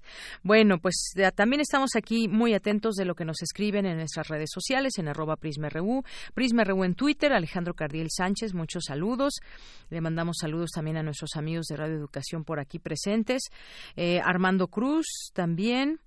Eh, que nos pregunta sobre si va a estar hoy el maestro Carlos Narro. Si va a estar por aquí, Armando, para que estés atento ahí a las recomendaciones o los temas de los cuales nos, nos platique. Muchas gracias. Noemí Marco Fernández, también eh, Rocío Toledo, Diego Reyes nos dice, la mejor sección, Prisma RU, le manda mucho love a Tamara. Muchos, muchos saludos, Diego, te mandamos desde aquí también todo el equipo. Ricardo Luciano también nos escribe por aquí. Eh, Joel Cabrales, Diana, eh, Alex Cardiel, ya lo mencionamos por aquí. También Diana, que Mm, estaba atenta aquí con la doctora que nos visitó, Stephanie Michel. Nos escribe por aquí también Román Hernández García, nos dice que quedé encantado con su invitado Carlos Chimal, pero no me gustó que diga que los del Poli somos ansina de rancheros. Y no le contesto porque llegó la hora de la ordeña. Bueno, Román Hernández García, gracias por tu comentario y pues yo creo que lo dijo un poco de broma, por supuesto, pero muchas gracias por el comentario. Feliz también nos dice, así, así está etiquetado en Twitter, arroba feliz, qué interesante nos dice sobre este libro que recomendamos. Ramón Vázquez, aquí alistándonos, él nos escribe desde Dallas, Texas. Muchas gracias, Ramón, ahí presente siempre. Muchas gracias. Gerardo Contreras nos dice otra pregunta. ¿Este nuevo programa se vincula de alguna forma con la aplicación para dispositivos no móviles? Ahorita vamos a platicar con Marcela Díez y si tienen preguntas sobre estos puntos de cultura UNAM, háganoslas llegar todas y ahorita se las preguntamos. Muchas gracias. Eh, Rufina también por aquí presente, Gerardo Contreras. Gerardo Contreras nos dice también, es una pregunta que le vamos a hacer ahorita en un momento más a, Marcela Díez. Armando Cruz, ¿qué, ¿qué, película le recomendamos? Por ahí Ruth le recomendó la de Dolor y Gloria de Almodóvar. ¿Ya la vieron? ¿Qué les parece? Cuéntenme. A mí me gustó mucho. Bueno, eh, César Alberto, presente bajo el calor, pero aquí ando. Saludos, calor. ¿De dónde nos estás escuchando, César Alberto? Que hay mucho calor. Porque aquí en esta zona de la ciudad no hace calor, está nublado, hace incluso un poco de, fresco. Andrea González dice, mi radio fue herencia de, una, de un antiguo jefe. Creo que fue lo único bueno que me dejó. No es tan viejito, lo malo es que solo sintoniza tres estaciones y entre ellas está Radio UNAM. Bueno, pues qué suerte, Andrea González, muchísimas gracias y muy padre aquí este GIF que nos envía. Benito Juárez Roja, así se llama en Twitter este, esta persona que está aquí presente. Arturo Arellanes, Marco Fernández, eh, nos dice excelente entrevista, ya quiero probar los productos. Este se refiere a la nota de ayer de Daniel Olivares de Sustenta sobre los productos de limpieza sustentables. Pues sí, vamos a, eh, pues empezar a usar todos este tipo de productos para contaminar menos nuestro medio ambiente. Artemio García Díaz y todas las personas que se van sumando, aquí los leemos. Muchísimas gracias por estar aquí con todos nosotros. Y bueno, Armando Cruz nos dice, si me permite, te recomiendo el circo de Chaplin, aunque tal vez para verla tengas que comprarla o que alguien te la preste. Gracias, Armando Cruz. Tomamos nota de esta recomendación. Vámonos pues ahora a la información. Robot de la UNAM triunfa en Australia. Obtuvo el segundo lugar en el certamen mundial de Robocop. Aquí estuvo Justina en esta cabina en algún momento, no sé si lo recuerden, por ahí quedó en video y nos gustó muchísimo estar con esta robot. Cindy Pérez Ramírez nos platica. Deyanira, ¿cómo estás? Es un gusto saludarte a ti y a todo el auditorio de Prisma RU. La androide de servicio de la UNAM refrendó su importancia mundial al obtener el segundo lugar en el certamen internacional Robocop 2019 en la categoría Home League, realizado en Sydney, Australia. Solo fue superada por la Universidad de Koblenz-Landau en Alemania. En poco más de una década, Justina ha competido en todos los frentes del ámbito robótico y en casi todos los continentes. En Asia visitó China, Japón, Singapur y Turquía en Europa estuvo en Holanda, Alemania, Austria y Francia. En América fue a Brasil y ahora a Oceanía. Fue creada en 2006 en el Laboratorio de Biorrobótica de la Facultad de Ingeniería, encabezado por Jesús Savage, donde participan alumnos de licenciatura y posgrado. Alcanzamos un nivel donde llegamos a estos lugares. Es la constancia. Seguir metiendo estudiantes nuevos que los estudiantes veteranos les enseñan a los nuevos. El problema que yo lo veo con algunos equipos mexicanos es que por lo regular siempre se empieza, se trabaja y pum, de repente se acaba el equipo y hay que empezar otra vez desde cero. Ese es un problema de la continuidad. Debemos de pensar que son proyectos a largo plazo. El objetivo original del Robocop era que en el 2050 un equipo de fútbol formado por robots venciera al campeón del mundo. Ya cambiaron ese objetivo. Ahora es que un equipo formado por humanos y robots venzan al campeón del mundo. Porque se ha estado viendo el miedo que existe de que los robots sustituyen a los humanos. La realidad es que los humanos y los robots deben de colaborar. De Yanira, en esta ocasión se modificaron algunas reglas. Dentro de estas, el robot podía pedir ayuda. Por ejemplo, en una de las pruebas en las que se tenía que tomar un objeto y ponerlo en otro lugar, a veces los sistemas de visión fallan y el robot puede pedir a la persona acercar el objeto. El equipo de la UNAM quiso hacer la rutina completa sin ayuda humana y pues bueno, eso restó puntaje. Justina tenía que abrir un gabinete donde había trastes, utensilios y frutas, encontrar en qué panel estaban los objetos e ir a una mesa. Los estudiantes la entrenaron bien, pero su extremidad se atoró con una pestaña del repositorio. La robot empezó a jalar y se rompió el brazo. Aún así, lograron repararla y conseguir un buen puntaje. Como dijimos, solo fue superada por la Universidad de Koblenz Landau de Alemania. Hasta aquí el reporte. Muy buenas tardes. Gracias, Cindy. Qué bueno que se recuperó el brazo de Justina y que pudo continuar en esta competencia.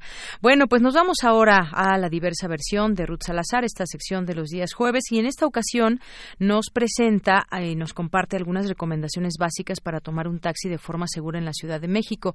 Decía al inicio, pues parecería ser algo sencillo, pero no lo es tanto en la Ciudad de México. Adelante.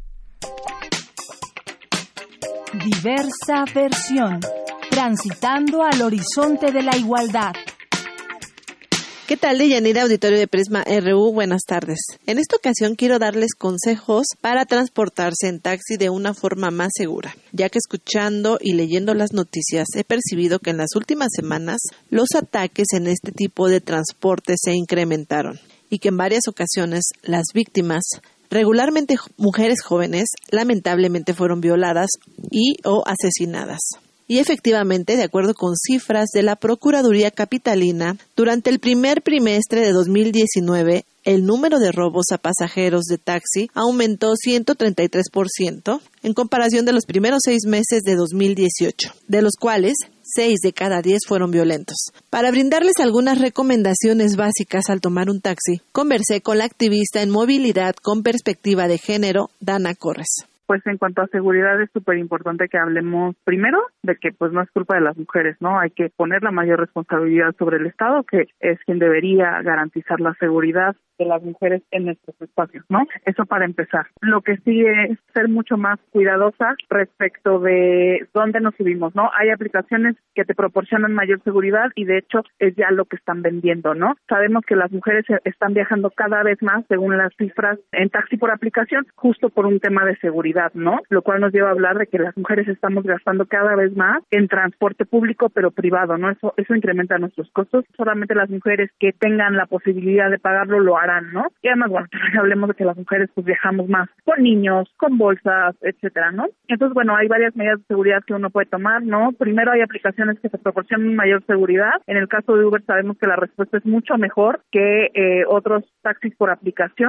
Si tomas taxi en la calle, es súper importante que siempre anotes las placas, este, que revises el tarjetón, también confía un montón en tus instintos. Si no te sientes segura, no tomes ese taxi, o sea, fíjate muy bien y comparte tu ubicación con más gente, ¿no? Esto implica que, pues sí, tienes que tener este datos, ¿no? Datos en tu celular. Te digo, a mí estas recomendaciones no me encantan porque creo que, insisto, el Estado debería ser quien garantice la seguridad en los espacios. Con respecto a compartir la ubicación con las personas de confianza, es fundamental que previamente se haya establecido un protocolo de emergencia. Un grupo de amigos y familia en WhatsApp diseñado únicamente con este fin es una opción. Y además se debe evitar enviar spam a este grupo para que nadie lo silencie. Quizás con una llamada al abordar el taxi se le puede hacer evidente al chofer que alguien las espera y que está monitoreando su viaje. No usen audífonos ni se distraigan en el celular mientras viajan. Estén siempre alertas a la conducta del chofer. Y sobre todo, si te sientes en peligro, actúa inmediatamente. La verdad es que también no a todas nos enseñan, digo, a todas creo que nos ha pasado algo, este, y en ese momento como que nos quedamos en shock, ¿no? Eh, es triste decirlo, pero tenemos que estar preparadas, sobre todo ante este panorama tan oscuro en contra de las mujeres, ¿no? Entonces, este, márcale a alguien, márcale inclusive al 911, eh, ya hay una aplicación de la Ciudad de México también que tiene un botón de pánico. Bueno, está la aplicación de Vive Segura que tiene un botón de pánico, más bien que trae un botón de pánico, entonces puedes tener esa, ¿no? Eh, sin embargo, yo entiendo que cuando estás allí no piensas como en, en la posibilidad eh, de hacer todo eso porque implica abrir la aplicación, etcétera. Entonces marca el 911, este comparte tu ubicación y me parece que esas serían como las las recomendaciones más importantes, ¿no? También está el caso de una chica que se tuvo que aventar del taxi, tiene una fractura de cráneo, la encuentran ese mismo día, este porque igual, o sea, el taxista la salta y se la quiere la quiere secuestrar, este y se avienta ella del taxi, ¿no?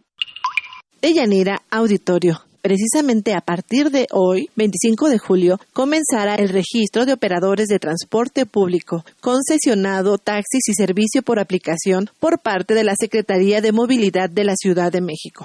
El objetivo de este registro de choferes de taxi es evitar casos como el intento de secuestro de Montserrat Serralde en la alcaldía de Coyoacán del cual ya nos comentaba Dana Corres, también integrante del Consejo Ciudadano para la Seguridad y la Justicia de la Ciudad de México la regulación se va a mejorar en cuanto a estos vehículos. Esta semana justamente se estableció a nivel ciudad un registro para que todos los choferes de tanto taxis por aplicación como otras aplicaciones de movilidad estén todos registrados y entonces eh, las mujeres y las personas que utilizamos estas aplicaciones tengamos la seguridad de quiénes son eh, quienes usan las, las aplicaciones, ¿no? Más bien quienes conducen. Y eso nos llevaría a tener un registro y a tener mayor seguridad. Entonces, bueno, por una parte el Estado ya está interviniendo y van a empezar a regular. Es importante que nosotros como ciudadanos y ciudadanas fijamos al Estado que estos controles sigan y continúen, ¿no? Estimados radioescuchas, me despido y les invito a compartir en nuestras redes sociales sus propias medidas de seguridad y compartir las que les hemos brindado con sus familiares y amigos. Nos escuchamos la próxima semana. Buenas tardes.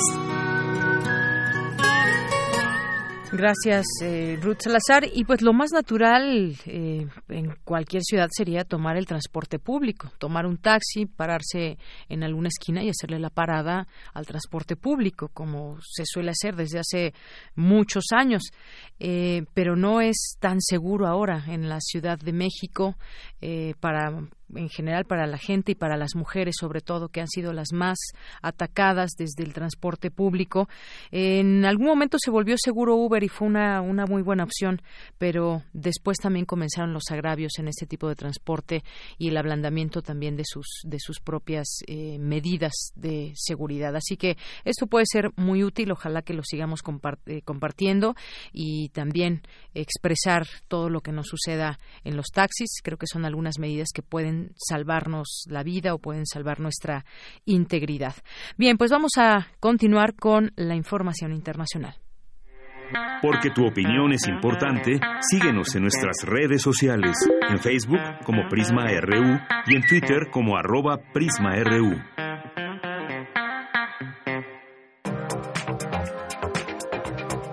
Internacional RU. El gobierno de China llamó a los líderes de Corea del Norte, Kim Jong-un, y Estados Unidos, Donald Trump, a sostener consultas de inmediato a fin de reducir la tensión política en la península de Corea. El socialista Pedro Sánchez fracasó este jueves por segunda ocasión para ser investido como presidente de España, tras no obtener los apoyos necesarios en el Congreso, por lo que el país está al borde de nuevas elecciones generales en noviembre. La abstención de Unidas Podemos constituye una histórica oportunidad que se desvanece, afirmó Sánchez. Le diré algo, señor Iglesias. Si para ser presidente del Gobierno tengo que renunciar a mis principios, si tengo que formar un Gobierno a sabiendas de que no será útil a mi país, entonces usted está en lo cierto. Yo no seré presidente ahora. He renunciado a cosas muy valiosas para mí antes que renunciar a mis convicciones. Y si usted me obliga a elegir entre la presidencia del Gobierno de España, que no serviría a España, o bien optar por mis convicciones, yo no tengo ninguna duda.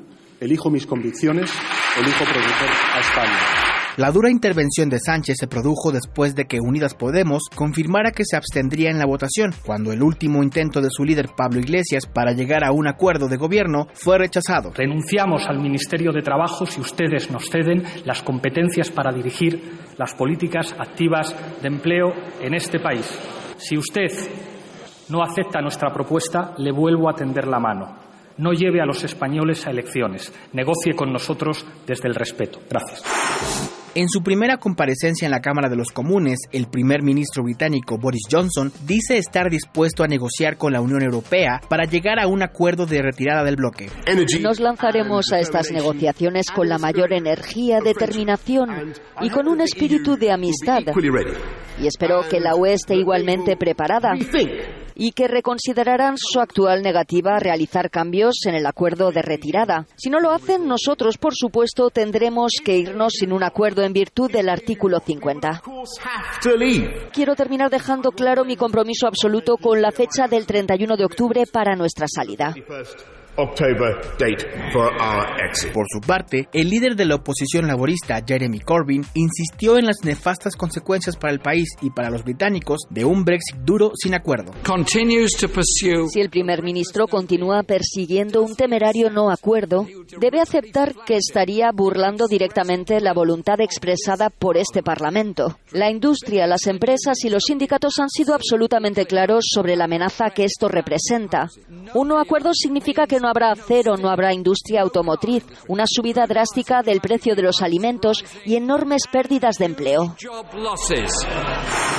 Un tribunal federal de Brasilia decidió absolver al expresidente de Brasil, Luis Ignacio Lula da Silva, en el caso por supuesta organización criminal y lavado de dinero en negocios de la constructora Odebrecht en Angola.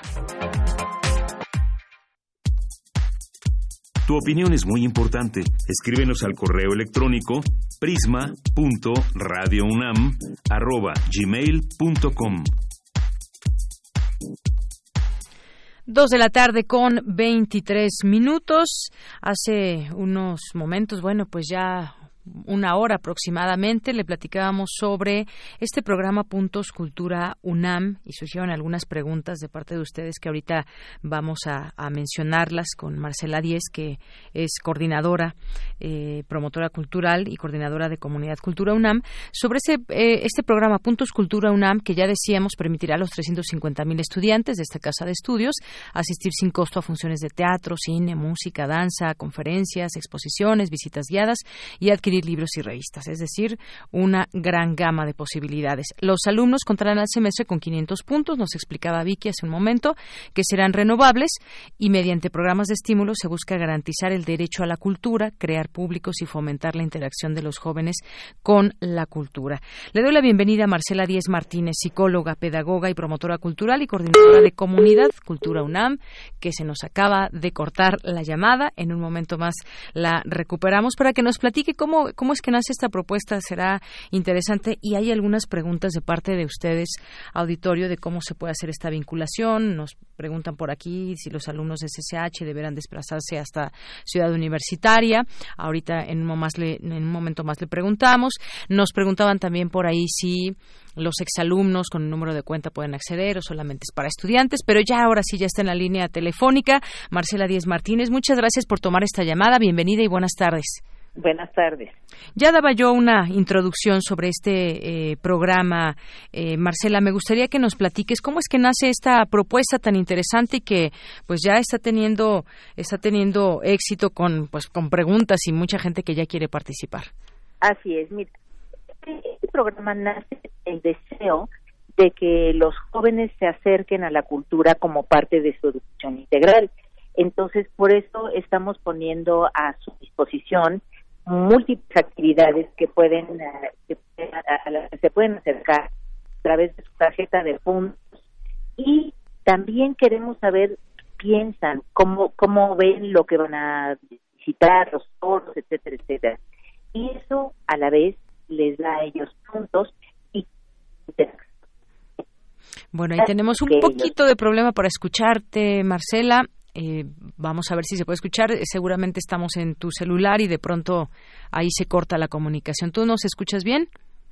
Bueno, ahorita vamos a recuperar esta comunicación que de pronto se deja de escuchar o se entrecortan las, las palabras para que le podamos escuchar perfectamente bien y pueda contestar aquí también a las preguntas que han llegado de parte de ustedes como auditorio. Bueno, decíamos que es para los estudiantes, 350 mil estudiantes de esta casa de estudios y decíamos también en algún momento que pues nos perdemos de muchas cosas que nos ofrece la universidad en el momento en que somos estudiantes y bueno, ya recuperamos esta comunicación. Marcela, nos decías. Eh, no, no sé dónde me quedé, pero en, en la idea es básicamente que los estudiantes, los jóvenes, se acerquen a la oferta cultural tan grande que tiene la UNAM y que también nos den su retroalimentación. Pero es importante que ellos también puedan invitar a la gente cercana, compartir con su gente cercana, que ser la familia, etcétera, eh, y que sobre todo sepan que esto es parte de su educación integral. Así es. Y bueno, ahí llegaron algunas preguntas. Mire, está esta de Gerardo Contreras que nos dice que los alumnos del CCH Naucalpan deberán desplazarse a Ciudad Universitaria para acceder al programa, nos dice, eh, porque se hace luego mucho tiempo. También hay personas que vienen de otros lugares. Dice, Acatlán tiene librería universitaria más cercana. ¿Cómo va a ser esta vinculación con otros campus, Marcela? Mira, eh, los campus en este momento eh, nos es un poco difícil ver cuál es el proceso. Estamos la posibilidad de tener transporte para cuando se llene un camión poder traerlo a, a, a, nuestras áreas. Eh, por otro lado, vamos a fomentar que se hagan actividades más en nuestros foros como Tlatelolco, como la Casa del Lago, etcétera, que les quedan más cerca a estas áreas de las que estás hablando. Así es. Y mire, otra pregunta que nos hacen aquí en, Twitter. ¿Se vincula de alguna forma con la aplicación para dispositivos móviles de la red de bibliotecas universitarias? En este momento no está vinculada. Muy bien. Bueno, y decíamos, y ya nos comentaba, yo te preguntaba cómo es que inició esta propuesta, cómo surgió, es justamente acercar esa posibilidad de la cultura a todos los estudiantes. Muchas veces eh, ni siquiera ni siquiera se sabe toda esta gama de oportunidades que hay de imbuirnos en todo este tema del cine, de la danza, del teatro que nos ofrece nuestra universidad. Así que me parece muy buena muy buena opción. También nos preguntaban si eh, con el número de cuentas se vale que exalumnos puedan participar o solamente son alumnos. Son alumnos eh, activos. Alumnos activos, pero podemos ser parte de los invitados, ¿no? Exactamente, si tú tienes un hermano que está en la prepa y ya terminaste, pues él puede comprar tu boleto para ti. Así es. Bueno, y esto entonces se empieza en el semestre con 500 puntos y luego se pueden utilizar en distintas actividades y esto va a ser cada cada semestre se va a empezar con 500 puntos. Cada semestre van a tener 500 puntos. Pueden acumular puntos durante el año. Lo ideal es que no los acumulen porque cuando termine el año escolar empezamos con, con tabula rasa es decir, volvemos a los 500. Claro que el hecho de que ellos pueden hacer puntos, no solamente gastarlos, hace que ellos pueden eh, ir a cuantos espectáculos quieran e invitar a quien quiera. Muy bien, bueno, pues ahí está este programa que pues ya está en marcha, el programa.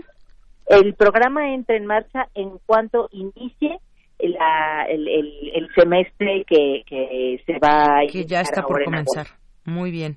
Bueno, pues es, esta es una propuesta desde Cultura UNAM que ofrece a todos los estudiantes en activo que puedan disfrutar de todas estas actividades y pues pueden consultar la cartelera de todo este tema cultural en las distintas páginas de nuestra universidad, en teatro, en cultura. En comunidad punto cultura punto unam.mx. En esa página es donde aparece la oferta que está para comprarse con los puntos que ellos ya cuentan. Muy bien. Bueno, pues ahí seguramente van a participar muchos estudiantes, ojalá que y muchos también se vayan sumando, que se corra la voz y pues sean parte de todo este disfrute que nos ofrece la UNAM desde los distintos ámbitos de la cultura pues eh, eh, lo deseamos muchísimo y deseamos muchísimo tener sus reseñas, sus comentarios. Sí, Queremos saber qué opinan. Exactamente, esa posibilidad existe. Ya nos contaba hace un momento nuestra compañera Virginia Sánchez eh, que pueden hacer estas recomendaciones, la sinopsis, se pueden hacer esta crítica y pueden eh, emitir ahí pues todo lo que ellos vean y sientan con respecto a todo lo que ofrece la UNAM desde, desde cultura. Así que pues lean toda la información, sean parte de este programa, ya empiezan con 500 puntos y no se diga más, a utilizarlos y ser parte también del medallero que hay. Ah, ese medallero está muy padre porque eso quiere decir que en cuanto hayan ido a cuatro funciones de la misma disciplina, tendrán la posibilidad de invitar gratuitamente siempre a una persona. Muy bien. Bueno, pues muchísimas gracias Marcela Díez por traernos esta información, invitarnos a ser parte, bueno, a todos los estudiantes que nos estén escuchando, a ser parte de este programa. Ok, te, agradezco muchísimo que, que, me permitas platicarles el, el proyecto que yo considero que es fantástico. Así es. Muchísimas gracias, Marcela. Gracias a ti. Hasta luego, muy buenas tardes. Marcela Díez Martínez, psicóloga, pedagoga y promotora cultural y es coordinadora de Comunidad Cultura UNAM. Relatamos al mundo. Relatamos al mundo. Porque tu opinión es importante, síguenos en nuestras redes sociales, en Facebook como Prisma RU y en Twitter como arroba PrismaRU.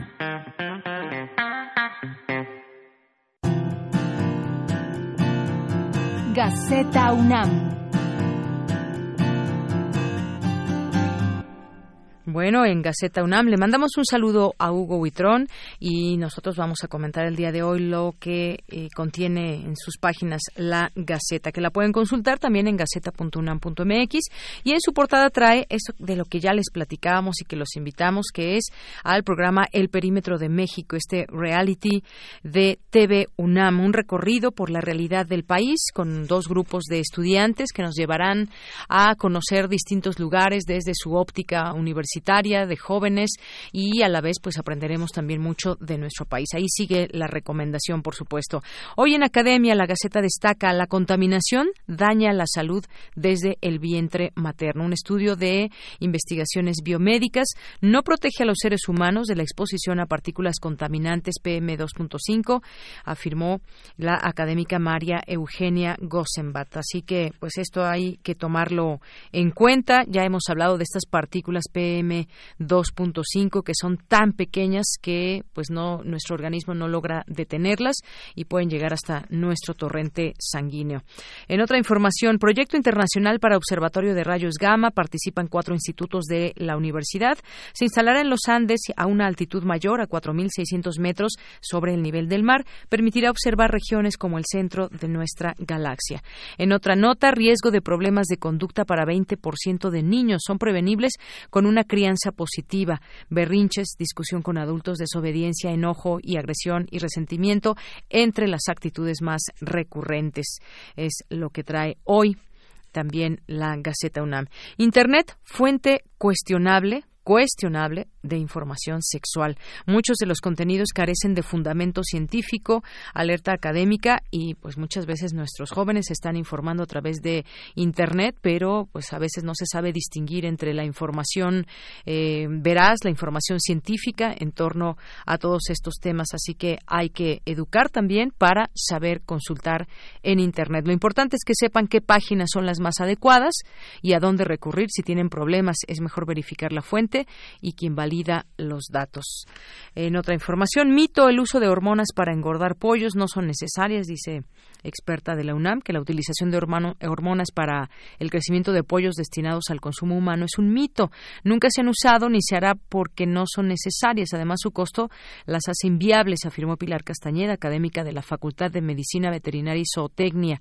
Pues sí, muchas veces se nos ha dicho que les inyectan hormonas eh, para que crezcan más rápido y esto a su vez nos puede afectar.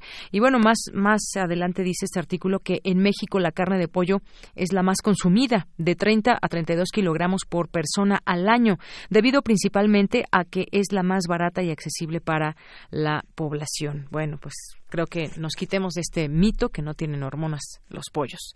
Esto dice la académica. En otra nota, propuesta para crear el Día Nacional de Trabajo Social. Ayer platicábamos con la maestra justamente la maestra Leticia Cano Soriano, que es eh, directora de la Escuela Nacional de Trabajo Social de la UNAM, y bueno, pues ya nos, nos daba toda cuenta de todo lo que sucede en torno a este tema.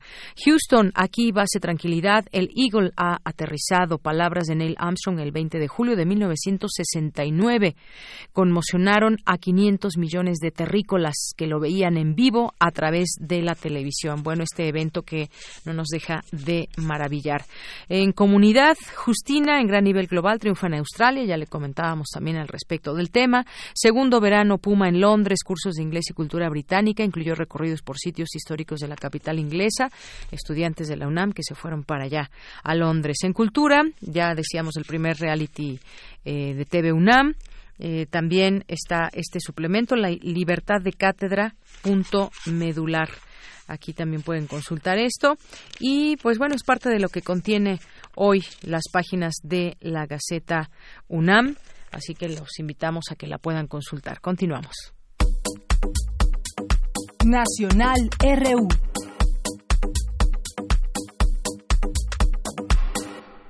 Bien, y entre las noticias que de pronto nos llegan a, impactar aquí en la Ciudad de México es, por ejemplo, una balacera en algún restaurante, en una plaza llena de gente. Bueno, pues eso desafortunadamente sucedió el día de ayer y en algún momento las primeras informaciones daban cuenta de que era un crimen pasional, pero todo ha dado un giro y hoy pues podemos leer en distintos medios de comunicación que se habla de arreglos con la mafia israelí aquí en nuestra Ciudad de México, línea de investigación. Es la línea de investigación en homicidios en esa plaza donde se llevó a cabo esta balacera. Eh, la Procuraduría General de Justicia de la Ciudad de México informó que este doble homicidio dentro de un restaurante estaría relacionado con arreglos de la mafia israelí. Ya hubo una conferencia de prensa donde Ulises Lara López, vocero de la Procuraduría Capitalina, señaló que con el avance de las indagatorias y las líneas de investigación quedaría descartado que los hechos estén relacionados con un crimen pasional, como se dijo en un primer momento. De acuerdo con el avance de las indagatorias del evento del día de ayer, llevan a relacionar los hechos con arreglos entre grupos criminales y la delincuencia organizada, por lo tanto podría tratarse de arreglos con la mafia israelí, por lo que se lleva a cabo la identificación plena de Azulay Alon y Johnny Ben y de sus antecedentes penales, porque estos, estas personas que murieron tenían antecedentes eh, penales esto es lo que se puede decir hasta el momento de eso que se suscitó el día de ayer en esta Plaza Arts. Bueno, en otro tema, juez impide a la Fiscalía General de la República detener a la madre de Emilio Lozoya. Ayer lo comentábamos aquí, que había sido detenida, ubicada en eh, Alemania, y un juez impidió a la Fiscalía detener a la mamá de Emilio Lozoya, exdirector de Pemex, de Petróleos Mexicanos. Eh, el juez décimo distrito de amparo en materia penal de la Ciudad de México concedió una suspensión provisional a la madre del exfuncionario que fue detenida en Alemania de ser extraditada a México. La medida concedida por el juez impide a la Fiscalía que a su llegada al país ejecute la orden de aprehensión que tiene en contra de ella por los delitos de lavado de dinero y asociación delictuosa derivada de la investigación del caso Odebrecht. Bueno, de cualquier manera, pues es un escándalo ya este asunto que esperemos se siga investigando y que se llegue siempre pues a las últimas consecuencias y que tenga que caer quien haya estado coludido con algún tema ligado a la corrupción.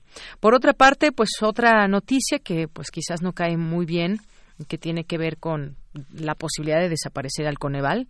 Eh, platicábamos de ese tema y bueno, bajo la crítica que se, de que se crearon aparatos onerosos, el presidente López Obrador no descartó desaparecer el Consejo eh, Nacional de Evaluación de la Política de Desarrollo Social. Hace unos días platicábamos con su con su nuevo titular. Y bueno, al ser cuestionado en conferencia de prensa si podría desaparecer el Coneval, dijo que no lo descartan porque abusaron de la creación de estos organismos, crearon aparatos onerosos sin beneficio y llenaron de oficinas de instituciones supuestamente autónomas e independientes. Y agregó que para medir la pobreza también se tiene al INEGI y ese dinero del Coneval se podría destinar a combatir la pobreza. Bueno, parte de lo que dijo hoy por la mañana. En otro tema, donaron un rancho decomisado al crimen para construir una universidad en Naucalpan. Eso también fue en la conferencia de la mañana. Se decomisó el crimen organizado este rancho en el municipio de Naucalpan, Estado de México, y ahora se va a construir una universidad. Ese terreno donde se construirá la Universidad Pública Naucalpense perteneció a Carlos Montemayor González, suegro del presunto narcotraficante Edgar Valdés, alias La Barbie. Bueno, parte de la información que le podemos hoy comentar en los temas nacionales. Vamos a continuar. Porque tu opinión es importante, síguenos en nuestras redes sociales, en Facebook como Prisma RU y en Twitter como arroba PrismaRU. Queremos escuchar tu voz. Nuestro teléfono en cabina es 55 36 43 39.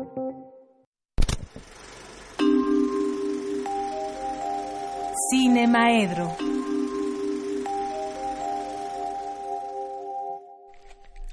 Dos de la tarde con 41 minutos. Entramos a Cinemaedro. Vamos a hablar de cine y de muchas otras cosas. Bueno, de cine principalmente. ¿Cómo estás, Carlos?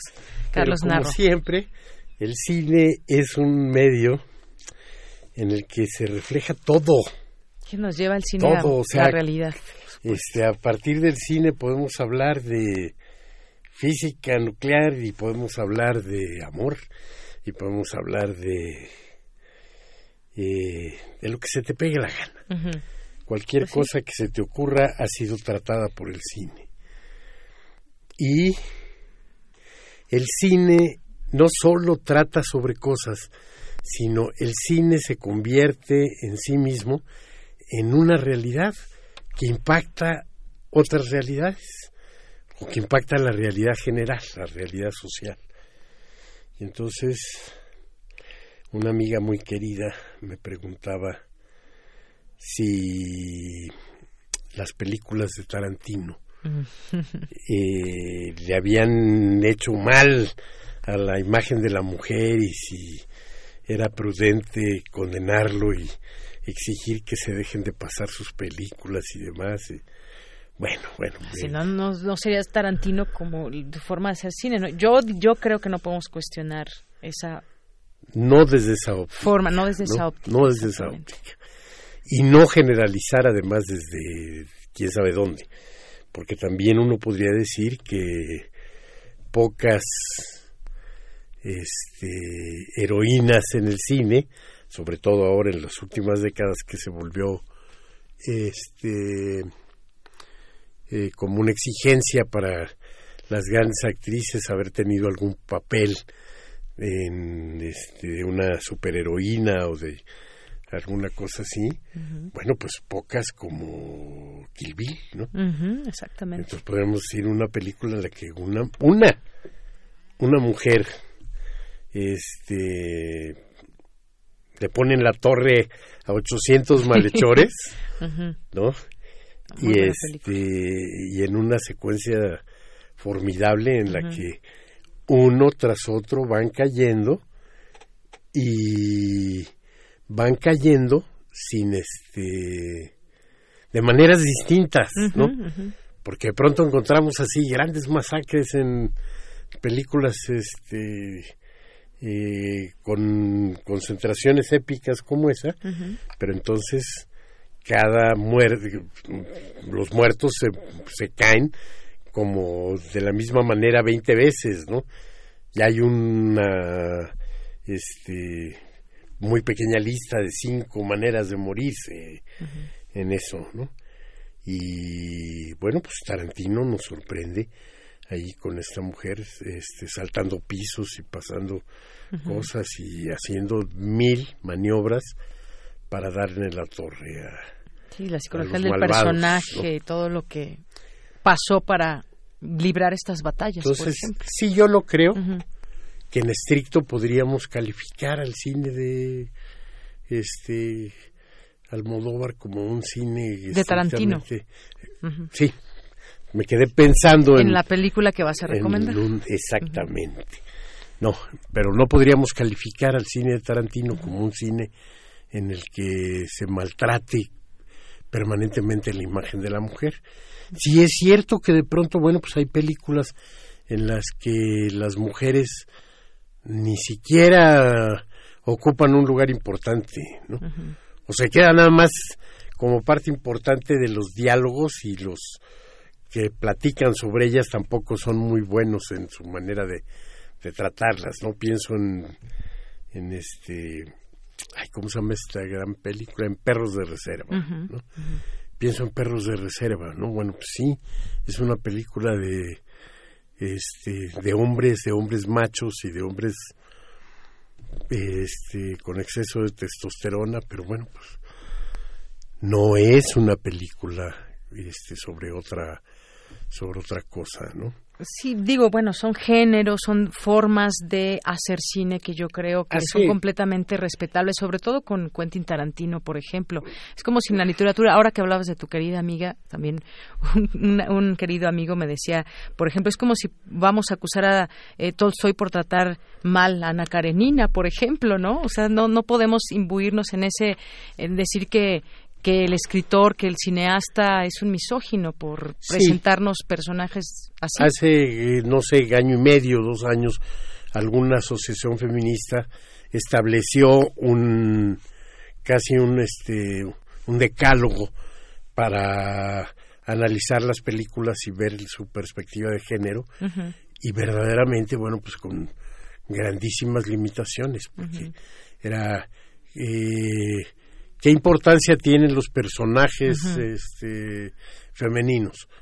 Bueno y quién te dice que en todas las películas tienen que tener importancia Claro. los personajes femeninos Sí, no, yo creo que no podemos regatearle hay estupendas un- películas este en las que el problema que se trata es por ejemplo el problema de la relación padre hijo ¿no? y bueno pues si ese es la el problema que se está tratando o la este amistad este entre adolescentes o el despertar sexual de los este muchachitos. Bueno pues entonces ahí la importancia este de los personajes masculinos va a ser absoluta. Sí. Y es como si nos pusiéramos ahora a reclamarle a Bergman las películas en las que prácticamente no hay presencia masculina, ¿no? Es decir, nos ponemos a ver este persona o gritos y susurros y demás, y entonces nos vamos a encontrar con una dominante de personajes femeninos. Pero cualquier cosa que trate de imponerle correcciones políticas a los artistas, venga desde el- algún grupo organizado de la sociedad o con más gravedad, venga desde el Estado, ¿sí? Este, podemos eh, decir, casi sin temor a equivocarnos, que es una equivocación. Es una equivocación decir que las series de narcotraficantes solo han manejado una mala imagen de México en el extranjero. Y pedir que no se sigan produciendo esas series, pues es un completo error. Claro. Lo que nosotros necesitamos es que no se sigan produciendo narcotraficantes, hechos. que no se Y siga que se pueda contar otra produciendo realidad. esa violencia, que no se siga. Y entonces, este, no sé quién decía hace algunos años, justo en una eh, discusión sobre estas cosas, algo como, mejor volvamos a la violencia a su lugar, que es la sala de cine. ¿no? Dejémosla por allá y saquémosla de nuestras calles. Y entonces sí, no al revés, ¿no? O sea, tapar el, el sol con un dedo y decir, no, mira, ahora, ¿por qué no platicamos una historia que no existe? Podríamos decir que eso fue lo que le pasó al cine soviético, que no permitía nada más que a través de algunos este algunos creadores muy audaces ver qué es lo que estaba pasando en esa sociedad que se descomponía. ¿no? Es decir, cuando la Unión Soviética desaparece por una necesidad social, porque ya se habían acumulado toda una serie de fracasos y este, condiciones, para muchos fue una completa sorpresa. Pero yo me acuerdo, por ejemplo, de una película que se llama El Fontanero, que ya nos estaba diciendo el estado de esa de esa sociedad, ¿no? De una manera muy metaforizada, ¿no? Tratando a la sociedad como un edificio en el que todas las tuberías están oxidadas y descompuestas y las fugas vienen por uno y otro este lado. Una película sensacional que no este que nos nos estaba advirtiendo. Este sistema eh, socialista corrompido no va a sostenerse mucho más, pues, ¿no? porque hay cosas que no son nada más eh, resultado de la voluntad de algunas cuantas personas, o hay cosas que terminan por volverse insostenibles a pesar del, del poderío este, militar, a pesar del control sobre los medios, a pesar de a pesar de los pesares, ¿sí? Y perdón que se enojen algunos. El gobierno de Maduro va a caer porque esa es una sociedad que ya no se sostiene más de esa manera. Pues sí, la, la, forma sería ver cómo, cómo va a caer. Pues sí, y lo peor es que este podría caer sin mucho dolor para el pueblo venezolano si tuvieran un mínimo de amor a la patria que dicen defender pero no va a ocurrir así y entonces bueno pues quién sabe qué es lo que lo que este pueda ocurrir bueno pero este respondiendo a al público de, Radio UNAM que nos recuerda que a veces nos vamos sin dar recomendaciones y que es algo que sí le, les importa mucho. Yo creo que hay varias cosas que recomendar ahora mismo. Eh, decididamente, bueno, la cartelera cinematográfica comercial, pues otra vez las salas de cine están copadas, mayormente ahora por el Rey León. El Rey León, que no he visto este fin de semana. No, yo tampoco la, la he ido a, este, a ver y la verdad tengo un poco de temor este, de ver qué es lo que le pasa al Rey León al trasladarse a la escena viva.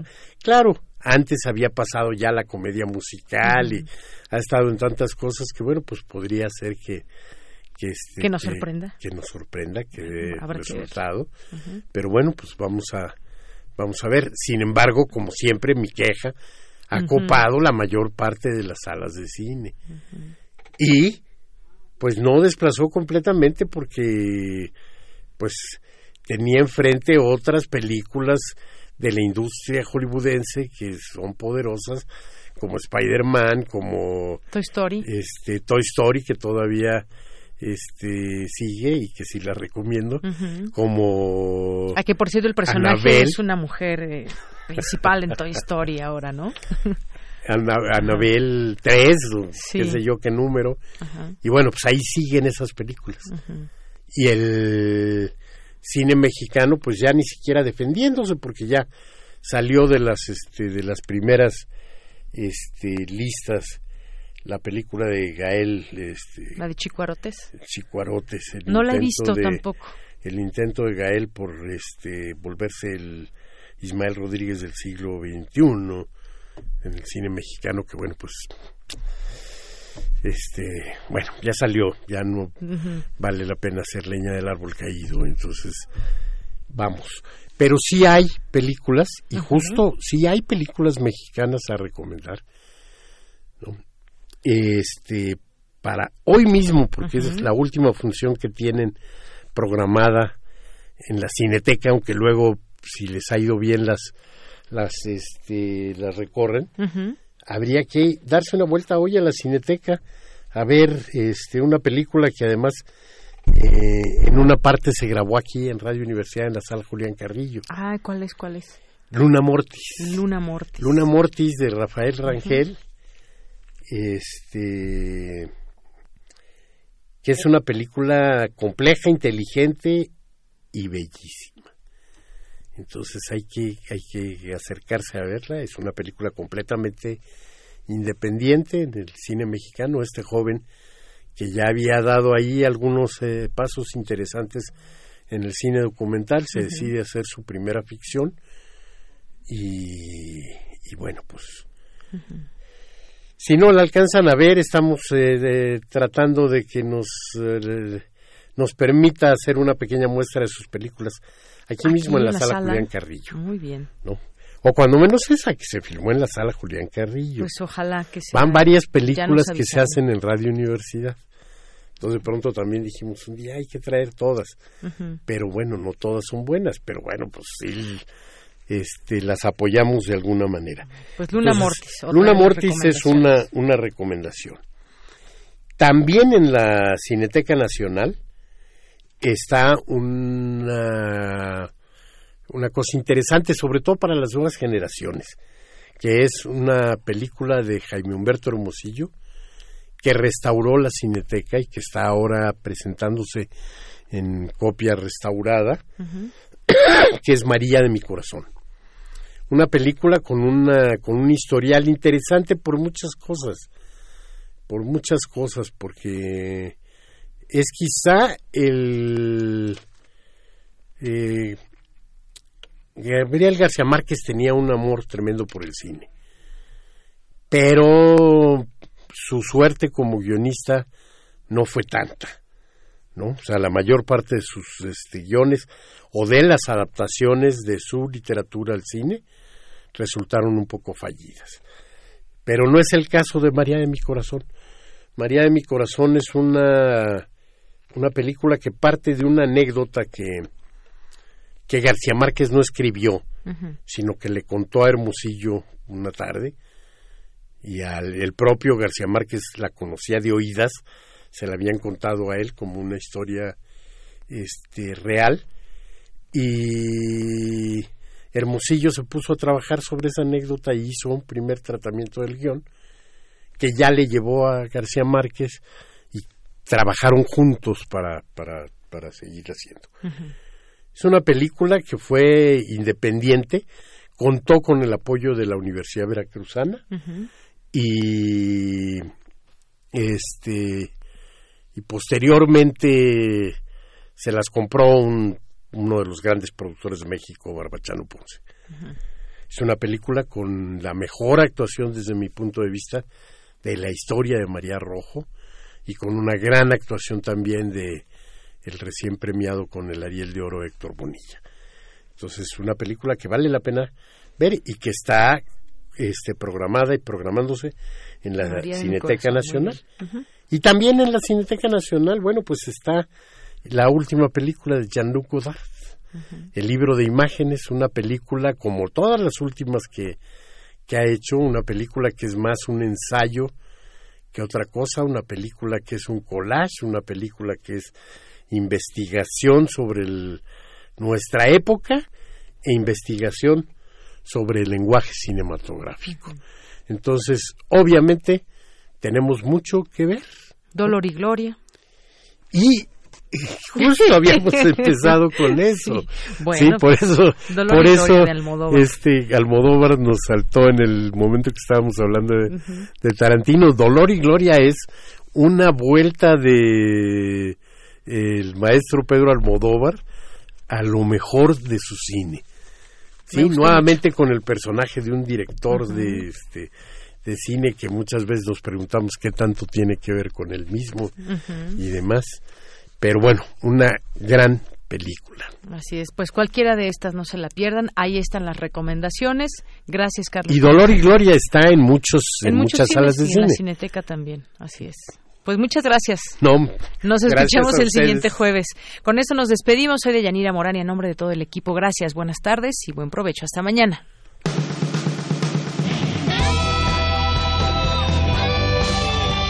Prisma RU. Relatamos al mundo.